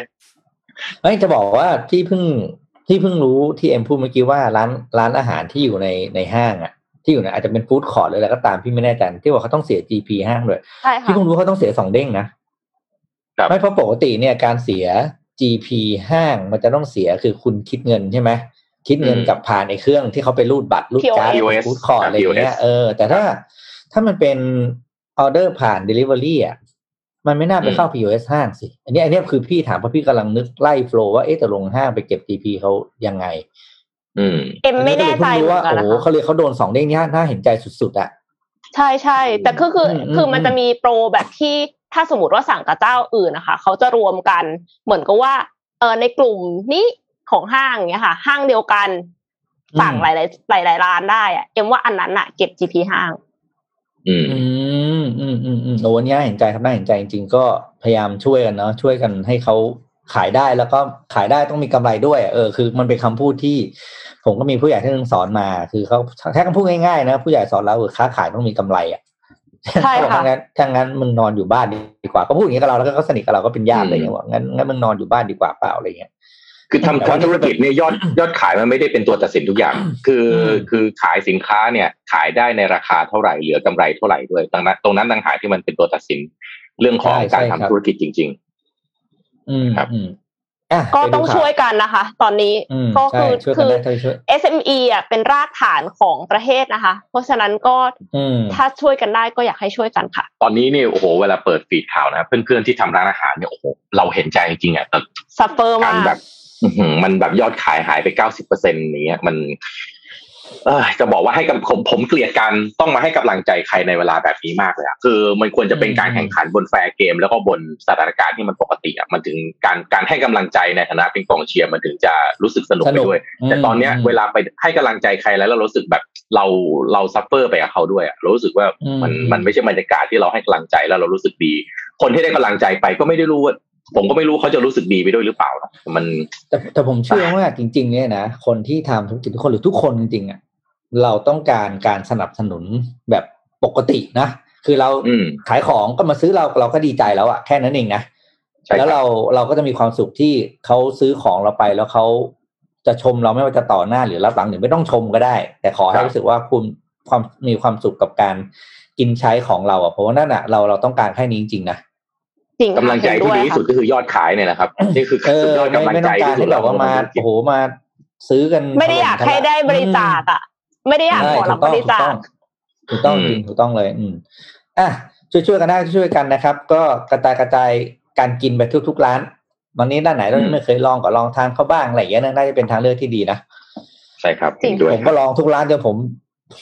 น้ำหนงน้ำหนักในตอนนี้เริ่มเริ่มเริ่มขึ้นแล้วนะคุณทอพี่ดปิ๊กตอนนี้ผมพี่ปิ๊กแตะหกพี่ปิ๊กไม่มีสิทธิ์พูดเรื่องนั้นค่ะพี่ปิ๊กไม่เอ็มตอนนี้พี่แตะหกแล้วอะ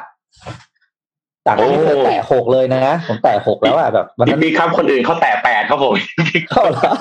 ผมนี่แทบทุ่มเครื่องช่างเสี่ยวมี่ที่บ้านทิ้งบอกว่าโกหกกันหรือเปล่าอะไรนะเครื่องหนักเครื่องช่างน้ำหนักพิเศษหลอกค่าเถิดอะไรอย่างงี้อะไปดูข่าวต่อไปนะครับครับ ไปดูเดี๋ยวพี่พาไปที่ญี่ปุ่นก็ไปดูข่าวเคียวเซรากันบ้างครับเคียวเซราเนี่ยก็คืออ่า ถ้าถ้าถ้าใครรู้จักหนังสือช้าให้ชนะนะครับ ก็ของท่านอีนาอินาโมรินซึ่งเป็นเจ้าผู้ก่อตั้งของบริษัทเครื่องถ่ายเอกสารเคียวเซราคานี่แหละคาซูโอะอินาโมริครับอ่าอ่าตอนนี้ท่านท่านตอนไปเป็นท่านไปเป็นประธาน JAL นะนะครับ แต่ว่าตอนนี้บริษัท Kyocera ที่ท่านเคยตั้งมาเนี่ยนะครับ ก็เพิ่งจะประกาศแผนการลงทุน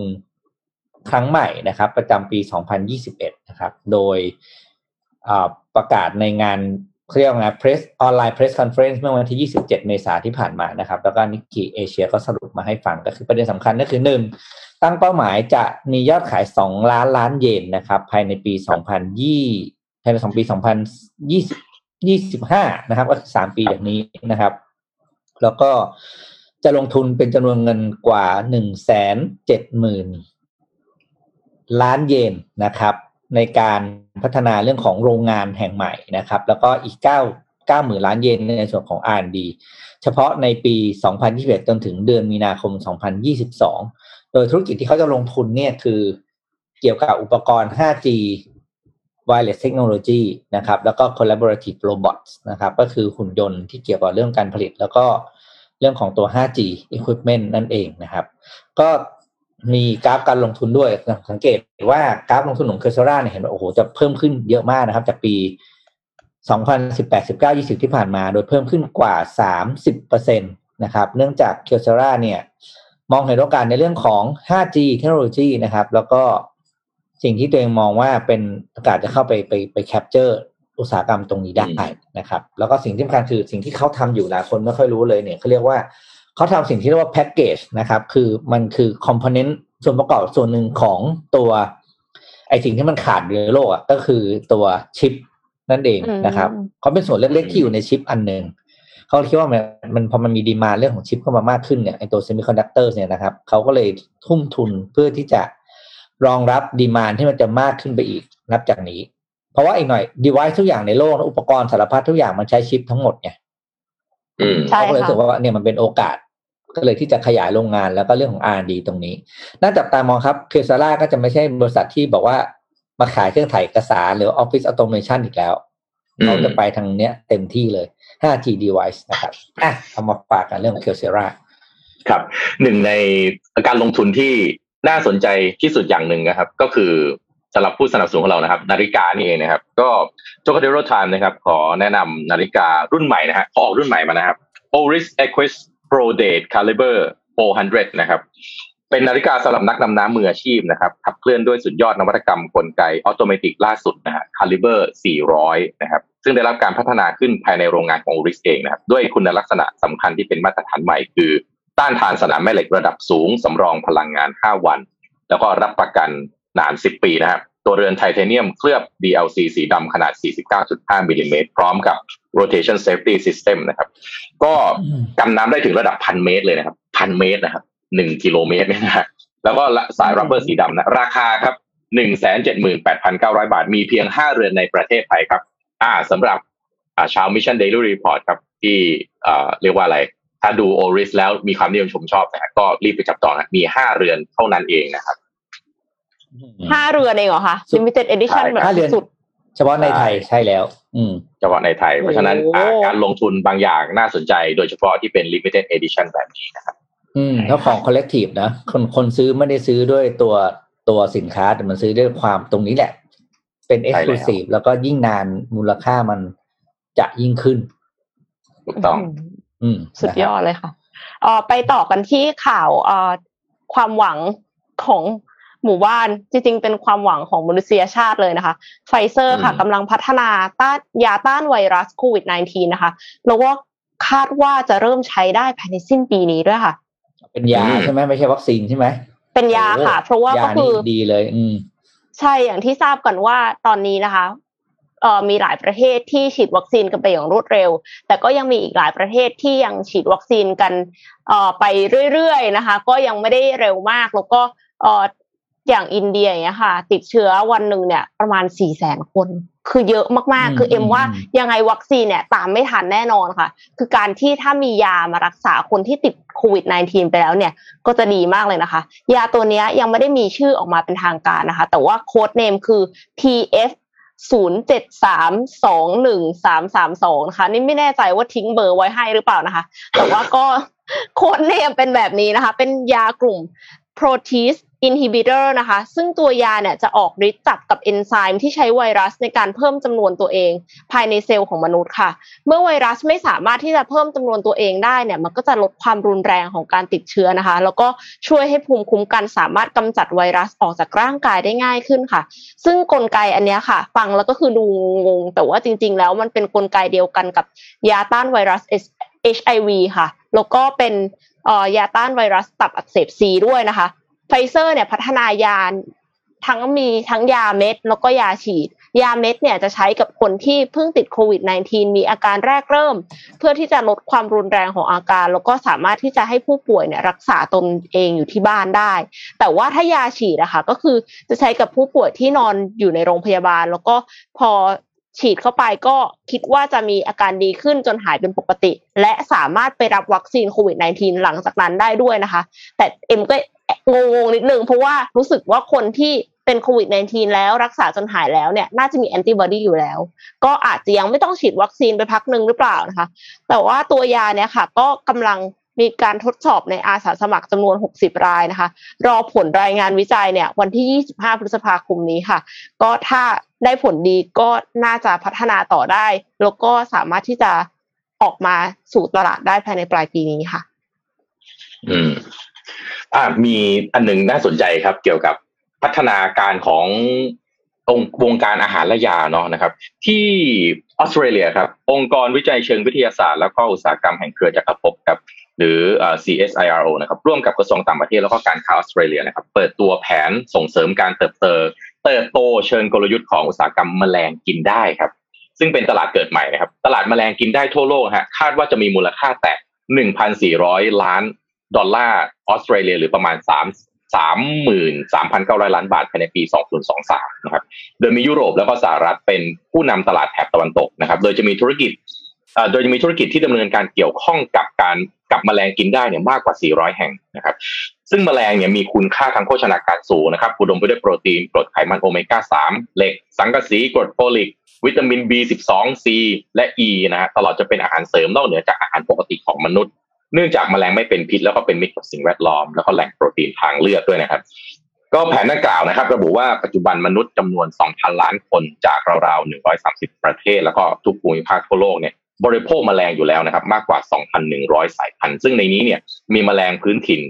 ออสเตรเลียที่ชาวออสเตรเลียพื้นเมืองบริโภคอยู่ 60 สายพันธุ์นะครับแผนงานนี้ก็เป็นการวางกรอบการทำงานเกี่ยวกับวิธีการร่วมมือระหว่างคนพื้นเมืองผู้ประกอบธุรกิจแมลงนักวิจัยผู้กำหนดนโยบาย เพื่อสร้างอุตสาหกรรมแมลงกินได้ออสเตรเลียพร้อมระบุความท้าทายที่ต้องรับมือนะครับเช่น ความรับผิดชอบผู้บริโภคความสามารถในการปรับขนาดของอุตสาหกรรมนะครับ ก็จริง ๆ แล้วเนี่ยต้องบอกว่า ผมคิดว่าหนึ่งในผู้นำตลาดแมลงกินได้นะฮะควรจะเป็นประเทศไทยเรานะครับ โดยเฉพาะแถบชานเมืองนะครับ เรามีแมลงกินได้มาช้านานนะครับ หลังจากนี้ในอนาคตเนี่ยผมคิดว่าน่าจะเป็นอะไรนะ การเกิดขึ้นมานะฮะของอุตสาหกรรมใหม่ของประเทศเราได้นะครับ พวกนอนรถด่วนนะฮะตั๊กแตนปลาทังก้า เรามีโอกาสแล้วครับ ที่จะขึ้นมาเป็นผู้นำอีกเช่นกันนะฮะแล้วโปรตีนเหล่านี้โอ้เมื่อกี้ที่ที่ฟังไปนะฮะพี่ปิ๊กน้องเอ็มสนใจไหมฮะ กรดไขมันโอเมก้าโปรตีนธาตุเหล็กสังกะสีกรดโฟลิกวิตามิน B12 วิตามินซีวิตามินอีโอ้โห กินแมลงอย่างเดียวเนี่ย ได้ครบมากเลยนะฮะ ใช่ เมื่อก่อนที่จริงๆมีผมอ่านค่ะอืมเมื่อก่อนที่อ่านข่าวที่ที่บุรีรัมย์ใช่ไหมที่ที่แรกที่อ่านไปก็เป็นเป็นแมลงอะไรสักอย่างหนึ่งอะก็ก็มาอ๋อตัวจิ้งหรีดจิ้งหรีดมันทำเป็นเป็นโปรตีนมาทำเป็นโปรตีนบาร์ไงครับ อ่านี่ออสเตรเลียเขาเพิ่งจะมาทำจริงๆ ประเทศเราโอ้โห ประเทศเรามีนะคะสามสี่สิบสี่มีสิบปีแล้วครับ มี SME ที่ที่ตั้งใจว่าจะทำแมลงเนี่ย ให้มันเป็นแบบให้มันเป็นของคนทั่วๆไปที่กินได้จริง ๆ เหมือนกัน คือไม่ใช่ว่ากินกันแค่แบบว่าเออเป็นรถเข็นแล้วก็ทอดขายแบบแมลงทอดอะไรอย่างเงี้ย แต่ว่าก็คือเอาโปรตีนจากแมลงเนี่ยมาทำอย่างอื่นก็มีเหมือนกันค่ะ มีหลายเจ้าอยู่ที่เอ่อที่มีกระทรวงสนับสนุนอยู่อะค่ะ ได้รับทุนรัฐบาล จริงๆน่าสนใจมากนะโปรตีนจากแมลงนะครับ อะเมื่อกี้พอดีนั่งอ่านอ่านข่าวที่น้องเอ็มพูดถึงไฟเซอร์นะครับเอ่อทางหมอพร้อมเขาเด้ง notification ขึ้นมาอันหนึ่งครับเขาแจ้งปิดปรับปรุงชั่วคราวนะครับ เพื่อที่จะอัปเดตเวอร์ชัน Line OA นะครับหมอพร้อมจาก 2.1 เป็น 2.2 นะครับเพราะฉะนั้นในวันที่7เอ่อวันที่ 3 พฤษภาคมเอ่อเวลา7โมงนะฮะก็จะอาจจะใช้ไม่ได้นะครับ ก็อัปเดตให้เป็นที่ทราบโดยทั่วกันนะครับ ตอนนี้ก็ให้กำลังใจทีมหมอพร้อมนะครับ ขอให้ทุกคนทุกคนก็เข้าไปใช้ลงทะเบียนกันยังครับพี่ปิ๊งน้องเอ็มเรียบร้อยยังฮะ ยังครับผมยังลงไม่ไม่เข้าได้เกณฑ์ค่ะยังไม่ยังไม่เข้าเกณฑ์อืมโอ้โหพี่โทมัสลงได้แล้วเหรอคะพี่ธนัทที่ดักลงได้ดัแต่กว่า ยังไม่ได้วัน ลงลงลงได้แต่เฮ้ยชื่ออะเออยังไม่ได้วันเอ้าเหรอลไม่งอัแล้นวเหรนั้นออันนั้นคือเหมือนกันอันนั้นคือไม่ได้ ลงไม่ได้เออยังไม่ได้ก็ลเหมือนกันแล้วก็ใช่ไหมคือกดเข้าไปใหม่เขาบอกให้ลงทะเบียนใหม่แบบเอ๊ะยังไงนะอ๋อเหรออ๋อยังไม่มีสิทธิ์ค่ะพี่พี่รอก่อนค่ะ พี่รอเรายังไม่พี่รอมีสิทธิ์ผู้นะมีความเสี่ยงสูงเขาฉีดไปก่อนนะคะโอเค ค่ะอะ ก็ครับอ่าขอปิดท้ายอีกข่าวหนึ่งแล้วกันค่ะ เป็นข่าวที่อเมริกาค่ะ เป็นเรื่องของดิสนีย์แลนด์ค่ะดิสนีย์แลนด์ที่แคลิฟอร์เนียนะคะ มาเปิดบริการอีกแล้วนะคะ ก็หลังจากที่โอ้อเมริกาประสบความช้าจังสำเร็จในการอืมฉีดวัคซีนเนาะโจไบเดนเข้ามาแค่ 100 วันก็ฉีดไปได้ 200 ล้านโดสแล้วนะคะ ก็เลยทำให้จำนวนผู้ติดเชื้อโควิด -19 เนี่ยลดลงอย่างรวดเร็ว แล้วก็ทางการก็เริ่มผ่อนปรนให้เปิดดิสนีย์แลนด์ได้แล้วนะคะ ดินแดนแห่งความสุขนะคะ ก็จำกัด จำนวนผู้เข้าไม่เกิน 25%ของความจุสวนสนุก แล้วก็เด็กที่อายุสองขวบขึ้นไปจำเป็นที่จะต้องใส่หน้ากากอนามัยค่ะ ไม่มีการกอดตัวการ์ตูนนะคะ เมื่อก่อนนั้นก็คือแบบว่าเด็กๆ ทุกคนเข้าไปก็จะแบบโอ้ยอยากกอดมิกกี้เมาส์อะไรอย่างเงี้ยค่ะ อันนี้ก็คือไม่ได้ต้องโซเชียลดิส a ทนซิ่งและไม่มีการสัมผัสนะคะ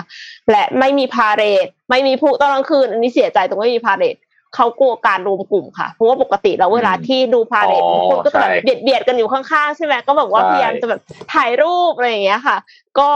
เลยไม่มีพาเหรดไม่มีพลุนะคะ แต่ว่า ชาวแคลิฟอร์เนียก็สามารถที่จะเข้าไปใช้บริการได้ค่ะ ทั้งนี้บอกไว้ก่อน คนที่อยากจะบินไปฉีดวัคซีนที่อเมริกาแล้วไปเที่ยวดิสนีย์แลนด์ถ้าคุณไม่มีที่อยู่ถาวรในแคลิฟอร์เนียคุณเข้าไม่ได้นะคะ ดังนั้นก็คือไม่สามารถที่จะเปิดให้นักท่องเที่ยวเข้าได้ คุณก็ อืม รอก่อนค่ะ ตอนนี้ดิสนีย์แลนด์เนี่ยเปิดกลับมาเปิดเกือบทุกที่แล้วนะคะ ยกเว้นที่ฝรั่งเศสเพราะว่าสถานการณ์โควิด -19 ที่ฝรั่งเศสไม่ดีค่ะ อืมอืมอะแต่ว่าก็จัดทะลดหายไปเยอะนะ ไม่มีพาเหรดนี่เยอะใช่เลยแหละใช่แล้วก็พาเหรดนี่สำคัญมาก ห้ามจับตัวการ์ตูนเนี่ยก็นะ มันก็ หายไปอีกเยอะเหมือนกันนะอืมก็แต่ก็ยังดีกว่าไม่ได้เข้าไม่ได้ไปเที่ยวเนาะตอนนี้ใช่ค่ะเรียกว่าเดี๋ยวเดี๋ยวหลังจากนี้เนี่ยถ้าวัคซีนมาเรียบร้อยอะไรเรียบร้อยนี่ผมว่าจะเป็นมหากรรมการท่องเที่ยวขนาดใหญ่ของคนทั่วโลกพร้อมกันทันที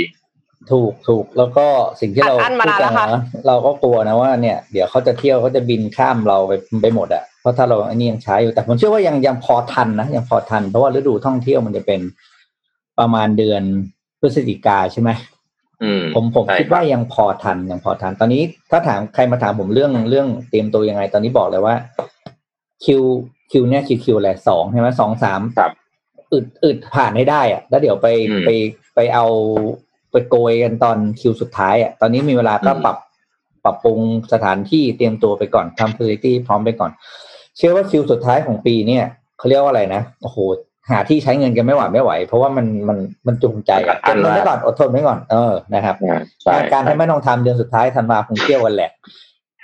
อืมใช่จะจะดูว่าประเทศไหนแบบว่าน่าจะเรียกว่าเป็นความ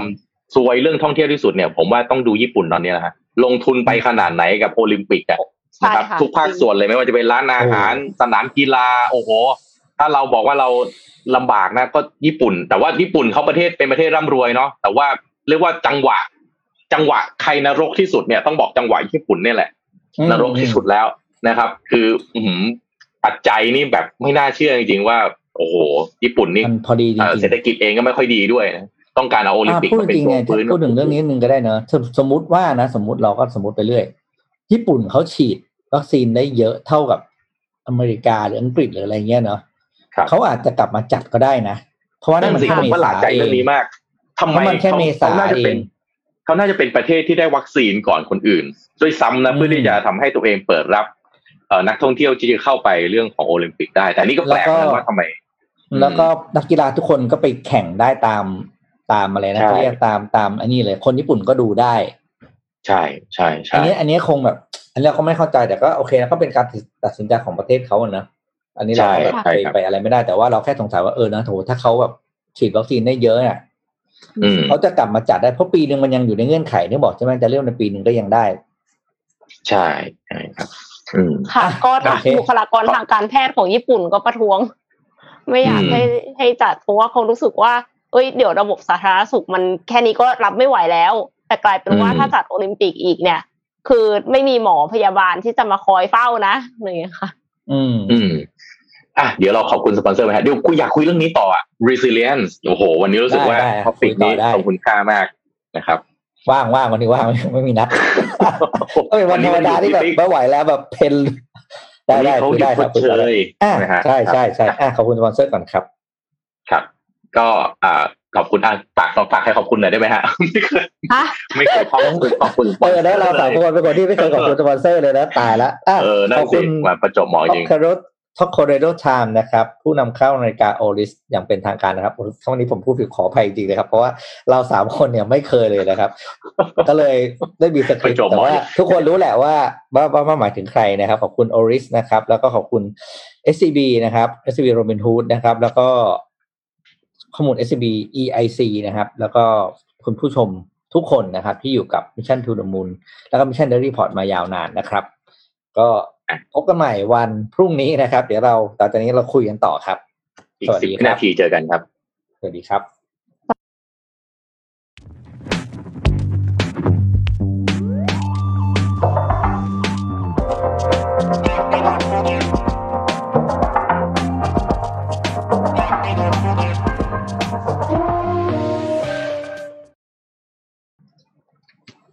อ่าพบกันอีกครั้งแล้วครับ อะ resilience นะครับ ผมขออนุญาตเป็นคนสัมภาษณ์ดีกว่านะเพราะแบบอืมเออฟังพี่ปิ๊กกับน้องเอ็มแล้วรู้สึกว่าเฮ้ยโอ้โห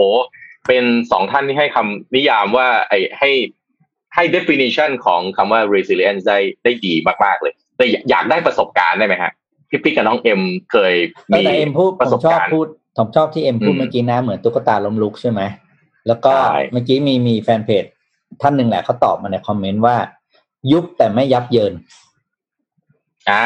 เอ้ยใช้ได้ใช้ได้ใช้ได้ ยุบแต่อ่าไม่ยับเยินโอเคอ่าคือสุดได้นะ แต่ว่าไม่ไม่ไม่ไม่ไม่ล้มยาว อะ เออนะเออเออเออแต่น้องใช้เอ็มได้อิสใช้ราเอได้ลของเอ็มเป็นไงในฐานะที่น้องเอ็มเป็นผู้เชี่ยวชาญด้านบุคลากรที่สุดแล้ว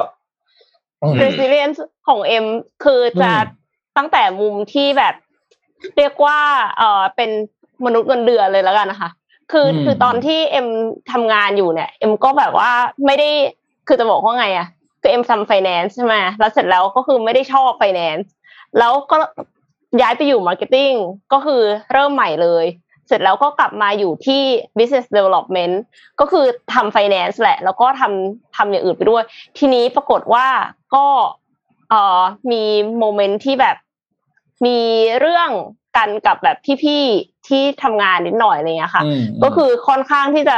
suffer ในช่วงนั้น แต่ว่าก็ ด้วยความที่เราก็คิดว่ายังไงเราก็ต้องยืนหยัดอยู่ได้อะเนาะด้วยความที่ถึงแม้ว่า กับเพื่อนๆร่วมงานเนี่ย อาจจะมีปัญหา แต่เราต้องทำงานต่อไปได้ ก็ก็กัดฟันสู้ต่อไป แล้วก็ เออก็ทำให้พิสูจน์ให้ตัวพิสูจน์ตัวเองให้คนอื่นเห็นแหละ ว่าเราสามารถที่จะทำงานนั้นได้จริงๆเงี้ยค่ะ ไม่ใช่ว่าแบบเป็นเด็กอายุแบบยี่สิบสองยี่สามแล้วแบบ handle งานแบบหลัก คือ project มันใหญ่มากอะหลักบอกว่าพันล้านอะไรเงี้ย ก็คือมีมีส่วนสำคัญประมาณหนึ่งอะไรเงี้ย ก็สามารถที่จะ handle ได้ แต่ว่าพอที่พอมาเป็นผู้ประกอบการแล้วอะเอ็มรู้สึกว่ามันแบบ to the next level เลยอะคือมันคนละเรื่องเลย เพราะว่าเราไม่ได้รับผิดชอบแค่ตัวเองคนเดียวคือตอนนั้นเรารู้สึกว่าแบบ เออ เราเหมือนแบบเป็น key person ประมาณนึงนะอะไรอย่างเงี้ย พอมาเป็นเจ้าของกิจการกลายเป็นว่าเราแบกคนอยู่สิบกว่าคน แล้วเสร็จแล้วคืออยู่ในภาวะที่แบบพออย่างเจอโควิดอย่างเงี้ยค่ะ employer branding นี่คือหายเลยนะ คือไม่มีคนที่จะมาโฆษณา เพื่อที่จะรับพนักงานอะสร้างแบรนด์นายจ้างอืมเพราะว่าทุกคน freeze headcount อะพอ freeze head อืม count ปั๊บเราเราคุณจะมาแบบเหมือนกับจะมาให้เรารับพนักงาน เราก็คงไม่รับอะไรอย่างเงี้ยแล้วเสร็จแล้วปรากฏว่าก็มีการแบบ คือพอไม่มีรายได้ในจุดนั้นนะคะ แล้วเราจะทำยังไง เราก็พยายามที่จะถ้าจัดอีเวนต์ใช่ไหมจะจัดอีเวนต์ก็จัดไม่ได้ ปกติแล้วเราก็มีอีเวนต์ประจำปีทุกปี เราปรากฏว่าก็จัดไม่ได้ พอเราจัดเปลี่ยนเป็นไลฟ์แทนอะพูดเลยว่าสปอนเซอร์คือหายหมด คืออมคือมันมันไม่มีแล้วอะเงินในจุดนั้นก็คือต้องแบบ save cost ย้ายออกจากออฟฟิศที่เพิ่งไปเช่าอยู่ไม่กี่เดือน คือแบบว่าออฟฟิศคือถูกใจมากสวยมาก แบบอยู่บนตึกสูงเป็นครั้งแรกที่แบบว่าออฟฟิศหรูหรา ก็ย้ายออกค่ะ ทุกคนก็ work from home แล้วก็save cost ทุกอย่าง แต่ว่าไม่ปลดพนักงาน แล้วก็คือพยายามที่จะหา business model ใหม่ กัดฟันกันต่อไป ตอนนี้ก็ยัง develop product เสร็จแล้วดันเจอเจอ software house ที่แบบ คือเขาทำงานเราแบบ delay มากอะไรเงี้ย แล้วเราก็เห็นว่าทีมที่ทำงานให้เราอะลาออกลาออกยกทีมเลย คือสรุปว่าน้องๆเขาไม่ได้รับ ค่าจ้างตามเวลาที่ควรจะเป็นอืมเออสองทีมพูดตรงๆว่าปัจจุบันนี้นะคะ คือเอ็มแบบ cancel contract ไปแล้วยังไม่ได้เงินคืนเลยค่ะ ก็เราก็ต้องตั้งทีมใหม่เพื่อที่จะมา develop แพลตฟอร์มนี้ ก็ยังคง คือจะถามว่า bounce back กลับมาได้แล้วหรือยัง ก็อาจจะยังยังอยู่ใน crisis ตอนนี้ แต่ว่าก็ ยังสู้ต่อไปค่ะ ก็คือพยายามที่จะหา business model ใหม่ แล้วก็หา source of fund ใหม่ ๆ ก็ยังดีที่ได้ทุนมาบ้างบางส่วนจากแบบทุนของรัฐบาลอะไรอย่างเงี้ยค่ะ ก็เป็นประสบการณ์ที่ยังคงต้องสู้ต่อไปค่ะ อืม อันนี้ต้องต้องมี resiliency สูงมากๆในช่วงเวลาแบบนี้ใช่ไหมครับอืมพูดถึงในใช่ตัว software house ที่ก็ก็ก็มีปัญหาหลายเจ้าเหมือนกันนะ คือ มีมีหลายเจ้าที่ที่ทำแล้วก็งานไม่จบแล้วก็อะไรอย่างเงี้ยเพราะเพื่อนพี่สองคนก็โดนเหมือนกันสุดท้ายก็ต้องไปไปไปไปอะไรก็แบบกับไปฟ้องร้องกันอะไรอย่างเงี้ยก็ก็อืมก็เห็นใจทั้งสองฝ่ายนะบางทีก็เราก็ไม่ได้บอก software house ไม่ดีนะหรือว่า lead dev เขาไม่ดีอะไรอย่างเงี้ยบางทีก็คน brief ก็ brief ไม่จบ brief ไม่ brief brief ไม่เคลียร์เออ brief แล้วก็เพิ่มนู่นเติมนี่อะไรอย่างเงี้ยคือเข้าใจทั้งสองฝ่ายเลยแหละต้องบอกว่าที่ไอ้ไอ้บทที่ทำสตาร์ทอัพเนี่ยโอ้โหไอตอนที่ ตอนที่ ลาเวนเดอร์ไว้เนี่ยนะมันจะแบบหนึ่งใช่ไหมแต่ตอนที่อืมจะทำจริงที่มันต้องเข้าใจ process จริงๆอะว่าเออมันมีอะไรหลายอย่างที่มัน involve กันเยอะมากจริงๆ ก็เลยกลับมานึกถึงตอนย้อนกลับไปอ่านในหนังสือเล่มหนึ่งที่เคยพูดอะไร The Unicorn Tears อะโอ้โหเล่มนั้นนี่ครับเออเขียนดีเออเออใครทำสตาร์ทอัพก็น่าจะไปอ่านเล่มนั้นอะมันมันจะบอกอะไรหลายอย่างจริงๆแล้วก็จะได้เข้าใจกระบวนการทั้งหมดว่าเออจะทำอะไรมันต้องมัน involve หลายอย่างแล้วก็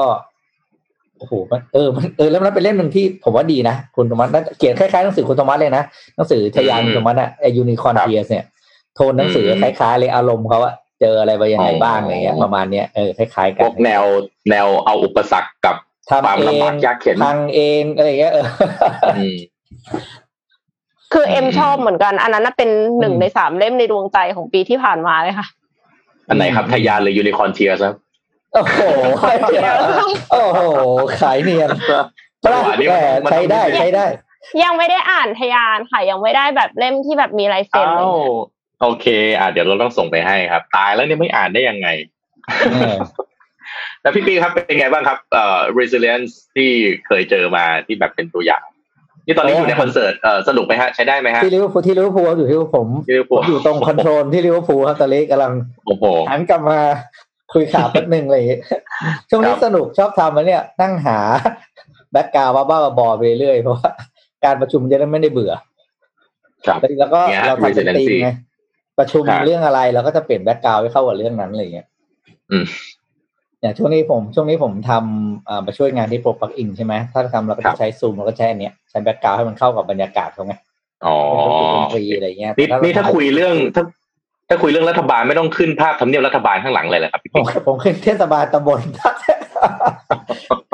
อ๋อให้เราขึ้นเรื่องนี้ใช่ไหมไอไอภาพภาพสภาใช่ไหมภาพสภาเอออะไรอย่างเงี้ยเออเออดีไหนดีดีตัวอย่างเดี๋วตัวอย่างคำว่า resilient ของพี่ปิ๊กที่เคยผ่านมาเป็นไงบ้างครับอ่าก็น่าจะเป็นเรื่องของอ่าถ้าถามผมนะก็คือ ไม่ไม่ยึดติดกับวิธีการเดิมที่เคยทำมาครับ แล้วก็ผมจะจะโยงมาที่หนังสือพี่ตุ้มที่บอกว่าโลกนี้ไม่ได้มีคำตอบเดียวอะ ผมว่ามันเป็นธีมนั้นนะคือคำว่า resilient ก็คืออืมมันมันมันแปลได้หลายอย่างตั้งแต่หนึ่งคือผลลัพธ์ที่เราอยากได้อืมไม่จำเป็นว่าจะต้องเป็นผลลัพธ์แบบมือซ้ายเท่านั้นนะ ที่จะทำให้เราเอื้อมไปหยิบของนั้นได้อะไรเงี้ยหรือว่าเปรียบเปรียบเปรียบเปรียบเทียบกันเดี๋ยวงงสมมติว่า สมมติเราอยากได้อะไรสักอย่างที่มันบอกว่าเราจะทำให้เรา fulfill แล้วอะไรเงี้ยจริงๆแล้วมันมีครับผลลัพธ์ด้านอื่นก็ได้ที่อาจจะทำให้เรา fulfill เรื่องนั้นได้เหมือนกันอืมคือถ้าเราเปลี่ยนผลลัพธ์อะครับ มันก็คือวิธีการเราจะเปลี่ยนทั้งหมดไง อืมนั่นหมายถึงว่าเราเราต้องเปลี่ยนตั้งแต่คือมุมมองของการคาดหวังผลลัพธ์พอวิธีการคาดหวังผลลัพธ์คุณเปลี่ยนปุ๊บวิธีการคุณก็จะเปลี่ยนซึ่งมันก็จะเปลี่ยนเป็นเป็นเป็นหลาย ๆ แนวทางให้คุณเลือก ผมชอบสิ่งหนึ่งที่โค้ชจิมมี่อะครับ ก็เคยเคยสอนผม โค้ชจิมมี่บอกว่า ทุกหนึ่งองศาของการเปลี่ยนแปลงของเราอะมันจะกระทบคนเต็มไปหมดเลยอะอืมเพราะถ้าเกิดว่าตัวเรามีอิมแพคกับคนหมู่มากเหมือนวงกลมเราเป็นวงกลมที่ใหญ่ขึ้นใช่ไหมครับครับ เราแค่ขยับตัวแค่หนึ่งองศาไอคนที่อยู่อืมตรงขอบของวงกลมอะอะสแปนมันจะกว้างๆสแปนใช่สแปนมันจะกว้างขึ้นเพราะมันก็บอกว่าการที่เราสามารถรีซิเลียนได้เนี่ยมันส่งกับส่งผลกระทบกับคนหลายๆคนได้มาก ช่วยคือในมุมมองของโคชชิ่งคือการช่วยเหลือคนได้มากขึ้น อืม อืมอย่างเงี้ยนะครับคือผมก็รู้สึกว่าเออผมบางทีผม resilient เนี่ยตั้งแต่ ผมก็มีโอกาสได้รู้จักกับพี่จิมมี่เนี่ยแหละแกก็ตบตบ สติสตางค์ผมมันเข้ารูปเข้ารอยอะไรเงี้ยรู้จักพี่จิมมี่มาสองปีอืมก็เออแล้วก็คิดอะไรเป็นเป็นเป็นแบบเป็นแนวนี้มากขึ้นนะเมื่อก่อนที่สไตล์เดินหน้าแล้วฆ่ามันอย่างเดียวนะผลลัพธ์ผลลัพธ์อย่างนี้น่ากลัวมากแล้วเราก็ลุยอย่างเดียวเลยอย่างเงี้ยหลังๆก็เออมา compromise ขึ้น อืม ก็แบบมีวิธีการมี option ให้กับคนที่ทำงานด้วยมากขึ้น คือพี่ปิ๊กจะบอกว่าเมื่อก่อนเวลาคือทำงานในผมเป็ result นอืม result oriented อย่าง resolve งี้เลใช่ไหมยฮะ resolve อ่า orient แต่ก็เป็น แต่แต่ก็ไม่ถึงขั้นแบบว่า โหดเหี้ยมมาแรงสุดๆนะ แต่ว่าเป็นคนที่ resolve orient แล้วก็ มีวิธีการค่อนข้างจะโดยละม่อมพอสมควรนะ ไม่ไม่ได้แบบโหดเหี้ยมหรอกนี่แต่ว่าเพราะว่าเดินหน้าและข้ามันคือไม่ยอม คือไม่ยอมไม่ยอมคอมพรไมซ์กับคนที่คนที่ทำทำผิด แต่ผิดพลาดไม่เกี่ยวนะทำผิดกับผิดพลาดคนละเรื่องนะถูกไหมเราเราแยกออกนะ หลังๆ คือเริ่มแบบเออแล้วก็เข้าใจเขาที่เขาทำผิดแบบอ่าทำความผิดอย่างนั้นเขาก็ถอยไปอีกก้าวหนึ่งเขามีเหตุผลอะไรอะไรอย่างเงี้ยก็อะเริ่มเริ่มเริ่มมีเริ่มมีอะไร humanity เข้ามาในการทำงานอืมมากขึ้น ในการทำงานอืมเมื่อก่อนผมจะเป็นคนที่คุณแทบเขาเรียก the ten man อะฮะทำไมฮะคือนั่งไม่นั่งเห็นขวาด้วยมือนั่งขวามือซีโอนั่งขวามือซีโออย่างเดียวเลยอะแล้วสะกิดอย่างเดียวอืม เรื่องนี้ไม่ดีเรื่องนั้นไม่ดีเรื่องนี้ไม่ได้เรื่องนี้ตกลงเลยคือจะเป็นอย่างนี้เลยนะแล้วก็เราใช้เราใช้อืมมุมมองของเราคือเราก็แก่แล้วเราก็เห็นอะไรมาเยอะใช่ไหมเราก็มีมุมมองที่ไอ้นี่แบบเออมากรอบด้านกว่าหลายๆคนอะไรเงี้ยอืมหลังๆก็อะไรที่แบบไม่เข้าท่านี่คือตกตรงนั้นเลยนะ แบบไม่เอาอะไรเงี้ยบอกให้แบบอันนี้อย่าไปทำเลยนั่นที่แบบว่าเออถ้าเราถอยไปนิดนึงคือมันอาจจะมีเหตุผลใน มากกว่านั้นที่เราอาจจะยังมองไม่เห็นไงเราก็เลยถอยอืมมองอะไรได้มากขึ้นก็อาจจะนี้ก็กลายเป็นภาษาเขาเรียกว่าชาร์ปขึ้นใช่ไหมมองอะไรแบบ ชัดเจนขึ้น แล้วก็สร้างสร้างบรรยากาศของการทำงานร่วมกันมากขึ้นไอ้เรื่องการเองมีความ resilience หรือถ้าฟังพี่ปิ๊กเมื่อกี้เหมือน flexible ขึ้นใช่ไหมฮะ compromise ขึ้นเนี่ยอืมครับมันทำให้การไปถึงอืมเป้าหมายเนี่ยมัน compromise ขึ้นไปด้วยหรือเปล่าคือเรียกว่า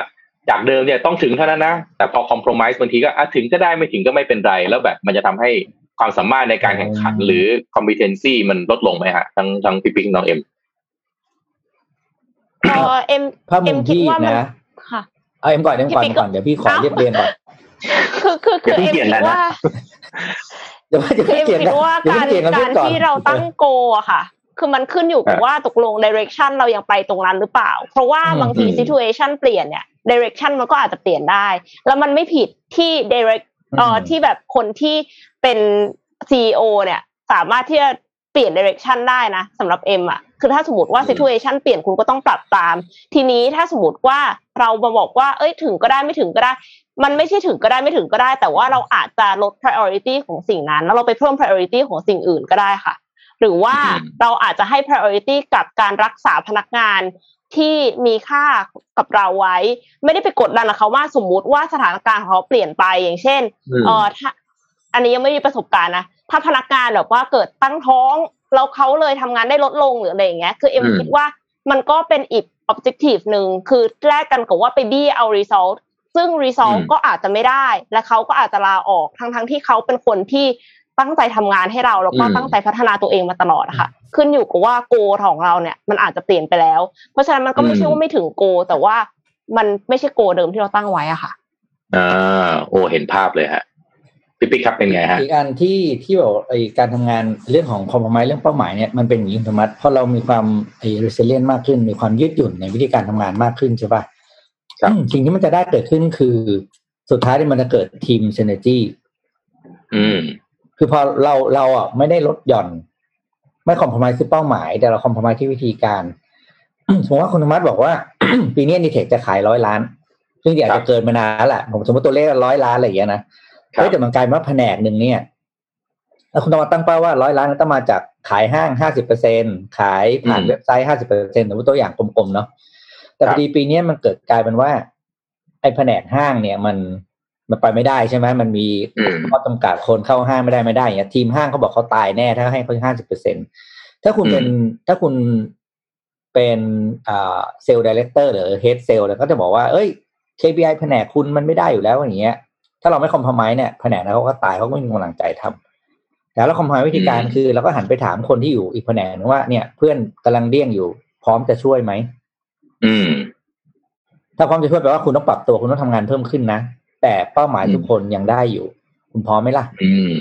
อืมพร้อมคุณจะเอาอะไร ผมพร้อมจะสนับสนุน ผมก็จะพร้อมจะจะจะสนับสนุนสิ่งที่เคยสนับสนุนฝั่งนู้นแล้วมันไม่ได้ใช้ มาให้ทางคุณอืมเบนฟิตคุณจะได้มากขึ้น คุณจะมียึดอ่าเครื่องมือเครื่องไม้ในการทำอะไรต่างๆ มากขึ้น ถ้าคุณพร้อม เราทุกคนพร้อมด้วยกัน แล้วสุดท้ายเป้ารวมมันจะได้ อืมอืมอืมงั้นเพเพราะราะว่าว่าดูอเรื่ย่าองงอย่างเคสของน้องเอ็มอย่างเงี้ยเคสน้องเอ็มเนี่ยที่ที่ยกตัวอย่างพนักงานคนหนึ่งตั้งท้องอย่างเงี้ยครับซึ่งมันก็เป็นเรื่องจริงถูกป่ะคือคนท้องคุณจะแม่เขาทำงานแต่มีตะบันยังไงสุดท้าย เกิดเขาแบบมามาเกิดอุบิเหตุในที่ทำงานแล้ว มีมีอันตรายกับร่างกายเขาว่าไอไอคนในทั้งบริษัทมีใครรับผิดชอบ เขาได้ไหมมันก็ไม่ได้ถูกป่ะสุดท้ายก็ต้องถาม ผมก็เคยผมว่าผมมีเพราะว่าเลเลขาผมก็มาทำงานตอนนั้นเลขาผมก็ทำงาน ได้ได้ปีหนึ่งเขาก็เขาก็เออไม่ถึงปีดิสามสี่เดือนมาเขาก็เขาก็ท้องพอดี แล้วก็ อืมเขายังแบบว่าไม่พ้นช่วงทดลองงานอะซึ่งถ้าเป็นองค์กรอืมทั่วไปเนี่ยคือแม่งตายแน่นอนอยู่แล้ว คุณท้องแต่ยังไม่ไม่พ้นโปรผมบอกเออทำเลยไม่เกี่ยว ผมก็หันไปถามคนในทีมว่า ถ้าเป็นเธอเธอจะเป็นยังไงเธออยากทำงานต่อไหมเพราะทุกคนบอกอยากทำงานต่อ บอกถ้าทุกคนอยากทำงานต่อคุณก็ควรจะเนี่ยทำงานแทนเพื่อนสักระยะหนึ่งจนกว่าเขาจะกลับมาทำงานได้ตกลงตามนี้นะทุกคนแฟร์นะจบทำงาน happy อืม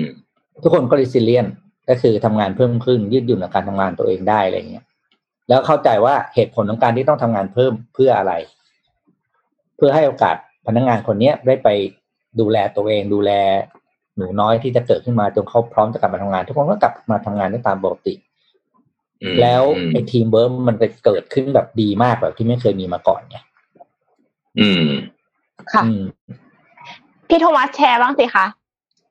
เรื่องอะไรครับ resilience resilience resilience อ๋ออืมเอ่อเอาโดยหลักการก่อนนะ โดยหลักการ resilience ของผมเนี่ย มันมันเป็นมันเลยเป็นเรื่องความยืดหยุ่นมันเป็นเรื่องของการผมจะรู้สึกเหมือนกับขับรถแข่งแล้วมันเข้าเกียร์ คือมันต้องเข้าเกียร์ได้ จังหวะนี้ต้องเกียร์หนึ่งจังหวะนี้ต้องเกียร์ห้า ต้องเข้าเกียร์ให้เป็น รู้ว่าจังหวะไหนที่ควรจะเข้าเกียร์ไหนยังไงนะครับแต่ว่า resiliency ของผมเนี่ยมันต้องมีสองปัจจัยมาเกี่ยวข้อง ปัจจัยที่หนึ่งก็คือเรื่องของ empathy คือคุณจะ resilient ได้เนี่ย คุณต้องมีความเข้าใจในสถานการณ์แล้วก็ผู้อื่น อย่างเช่น คุณจะปรับว่ายอดขายจะต้องลดลงไหม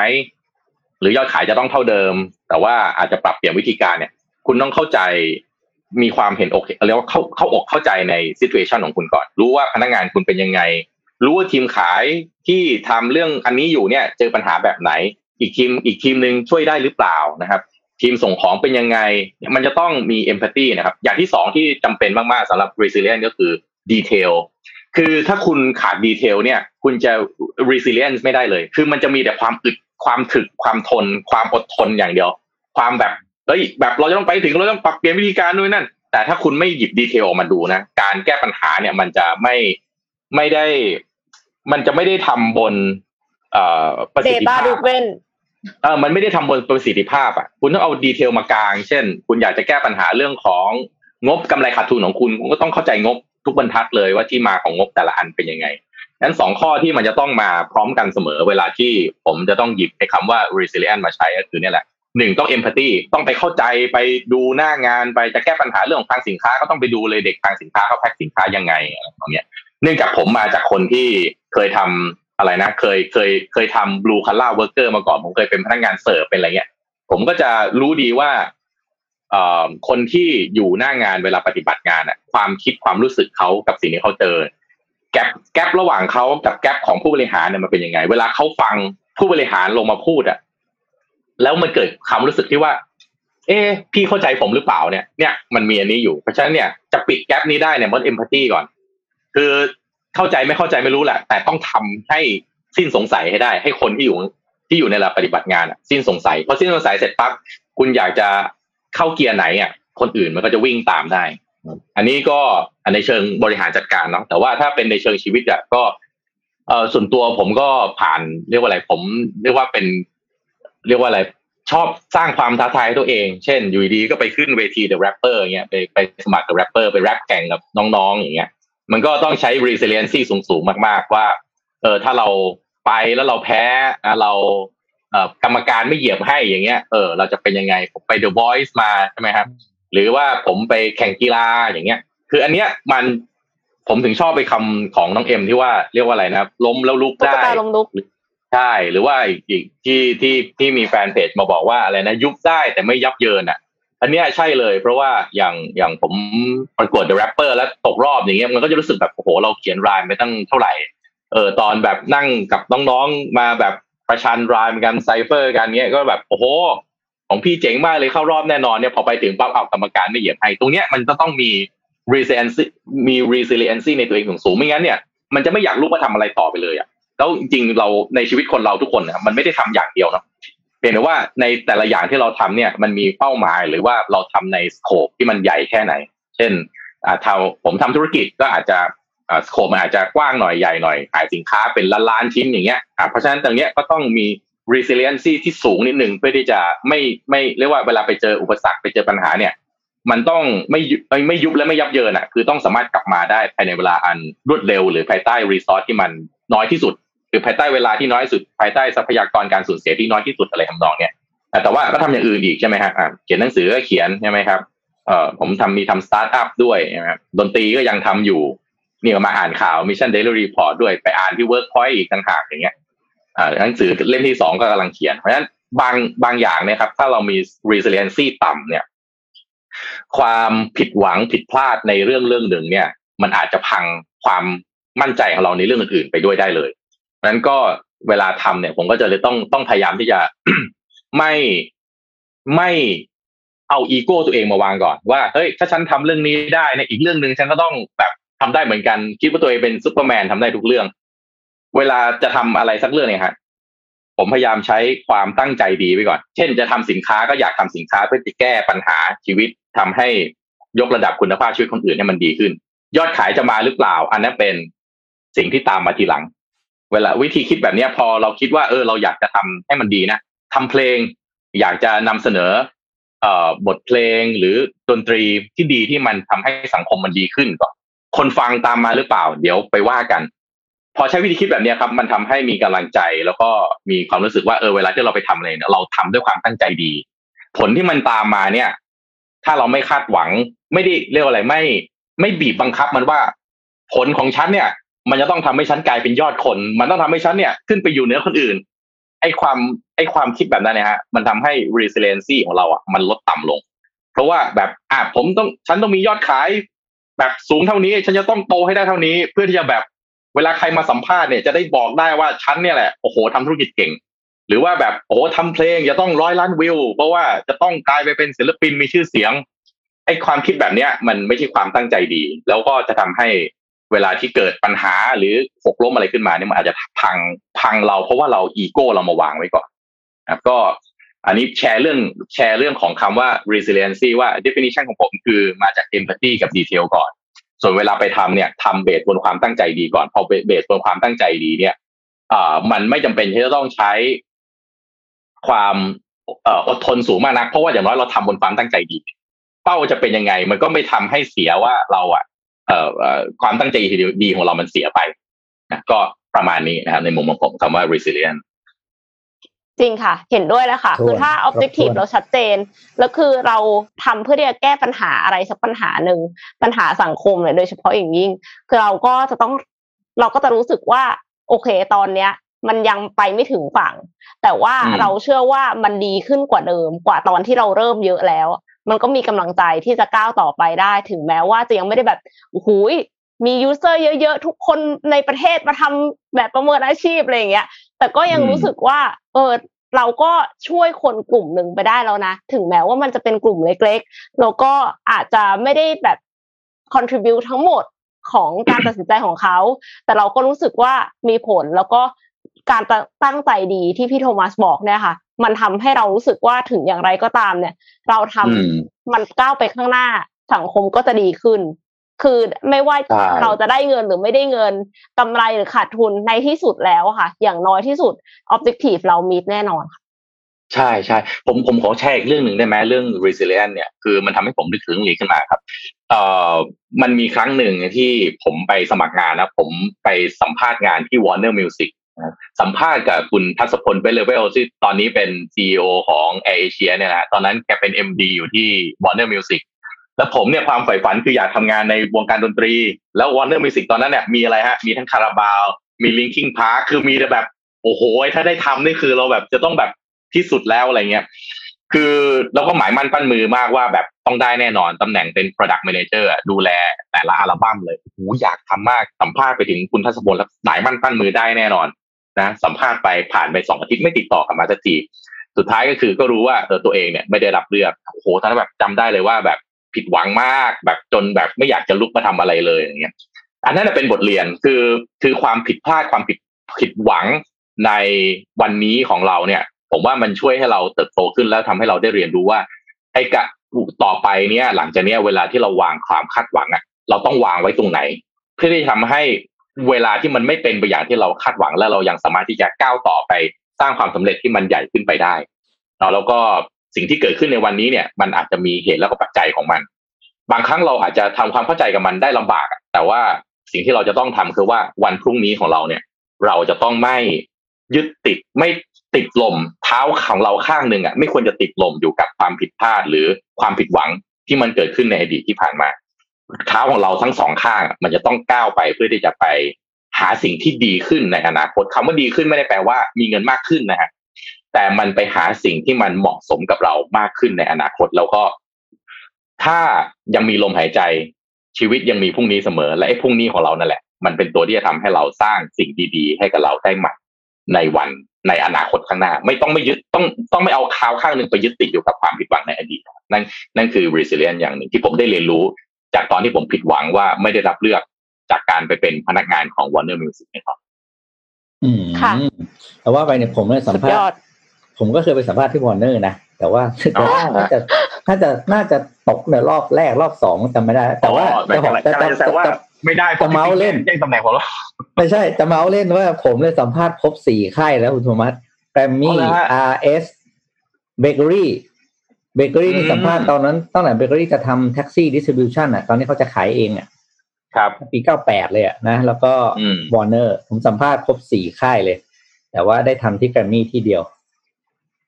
อืมที่ไอที่ไอไม่ได้ตอนนั้นที่เหลือไม่ได้ทำอะไรเงี้ยอืมก็อืมแต่เมื่อฟังเรื่องคุณมาแล้วก็ชอบนะครับ ผมเชื่อว่าหลายๆคนน่าจะถูกใจวันนี้เรื่อง resilient ที่เราคุยกันอืมค่ะดีครับก็ถ้าชอบถ้ายังคิดไม่ออกนะคะ ว่าสเต็ปต่อไปจะทำอะไรนะคะ c a r e e r v i s a assessment com ค่ะ ต้องเราต้องเริ่มจากการรู้จักตัวเองก่อนครับใช่แล้วก็ผมว่าผมว่าความผิดพลาดในอดีตของทุกๆคนนะครับ มันจะมีข้อดีอย่างหนึ่งมาก ๆเลยนะครับ ที่เป็นข้อดีที่ทุกคนได้ทันทีนะครับ คือมันจะทำให้คุณน่ะเข้าอกเข้าใจคนที่ผิดพลาดแล้วก็ผิดหวังเหมือนกัน คือจริงค่ะคุณคนที่บางทีเวลาเราเห็นคนที่หมดแรงท้อแท้ไม่อยากลุกขึ้นมาทำอะไรเนี่ยบางครั้งถ้าเราไม่เคยผิดพลาด เราไม่เคยผิดหวังมาก่อนเราอาจจะ เข้าไม่เข้าใจคนที่เคยผิดพลาดมาก่อนจริงๆคือวันที่เราได้ผิดพลาดมาแล้ว แล้วเราได้เจอคนที่เขาผิดพลาดด้วยกันเนี่ย เรา มันจะทำให้เราเข้าใจเขาอะอืแล้วมันจะทำให้เราเนี่ยถูกลายเป็นผู้นำคนอื่น ได้อย่างสง่าผ่าเผยมีบารมีมากขึ้น เพราะวันที่เราให้กำลังใจเขาเนี่ย เราให้กำลังใจบนน้ำเสียงแววตาและความรู้สึกที่เรามีส่วนร่วมกับความผิดพลาถูดกถูกนั่นเองเพราะเรามันเคยทำให้ผ่านเราเหนึกตุถึงการณ์อะตรงนั้นมา อืมใช่ไม่ใช่ใช่แบบผมไม่คิดใช่ว่าเป็นเป็นแบบว่า ไม่ใช่ไม่ได้พูดไปอย่างนั้นไม่เป็นไรเองหรอะอกไม่เป็นไรหรอกไม่เป็นไรหรอกอะไรเงี้ยใช่พวกนี้มันไม่มันไม่มันไม่มันไม่เข้าเข้าเราเข้าไม่ถึงเหตุการณ์ตรงนั้น ถ้าเราไม่เคยอยู่ตรงนั้นฝรั่งมันจะมีคำพูดที่ว่า we have been in your shoes ไงใช่มันเป็นใช่สำนวนใช่ที่บอกว่าเราอะเคยอยู่ตรงจุดนั้นมาก่อน แล้วแล้วผมว่าอันเนี้ยเป็นปัจจัยอย่างหนึ่งเลยนะครับ ของคนที่เป็นผู้นำคือคนที่เป็นผู้นำถ้าไม่เคยเจ็บ ไม่เคย เอ่อไม่เคยผิดพลาด ไม่เคยพังมาก่อน วันที่คุณจะต้องมานำคนอื่นเนี่ย คุณจะนำคนอื่นด้วยแววตาสีหน้าท่าทางและความรู้สึกที่ว่ามันต้องได้เท่านั้น แล้วอาจจะทำให้คุณมองคนที่อยู่ข้างล่างคุณอยากมีแกลมีช่องว่างอยู่ แต่ถ้าเกิดว่าคุณเคยผิดเคยพลาดเคยพังมาก่อน วันที่คุณมานำคนอื่นเนี่ย มันจะนำได้แบบว่าช่องว่างตรงเนี้ย มันจะเกิดขึ้นน้อยมากๆ แล้วก็ทำให้ความยอมรับนับถือของคนในทีมคุณจะมีให้กับคุณมากขึ้นด้วยเพราะฉะนั้น ถ้าวันนี้ใครยังผิดพลาดใครยัง เอ่อเจ็บนะกับสิ่งที่ตัวเองทำและอาจจะยังไม่สำเร็จอยู่ขอให้เอ่อขอขอให้ เรียกว่าเอ่ออย่าไปรู้สึกแย่กับมัน ขอให้รู้สึกขอให้มองว่าอันเนี้ยเป็นหนึ่งในปัจจัยที่มันจะเลเวลอัพคุณให้กลายเป็นผู้นำที่ดีขึ้นได้ในอนาคตนะครับสู้ต่อไปค่ะทุกคนครับเราผมไปทำงานกันดีกว่าค่ะ โอเค ครับผมวันนี้ก็ขอบพระคุณทุกๆท่านนะครับ ที่ติดตามยังไงก็ ติดตามพวกเราวันพรุ่งนี้ ก็เจอกันอีกทีสิบโมงเช้านะครับ วันนี้ขอบคุณพี่ปิ๊กกับน้องเอ็มแล้วก็คนดูทุกท่านด้วยนะครับอ่าขอบขอบคุคุณณครับค่ะสวัสดีครับครับน้องเอ็มครับ Mission Daily Report Presented by สาสีแอคเนโซ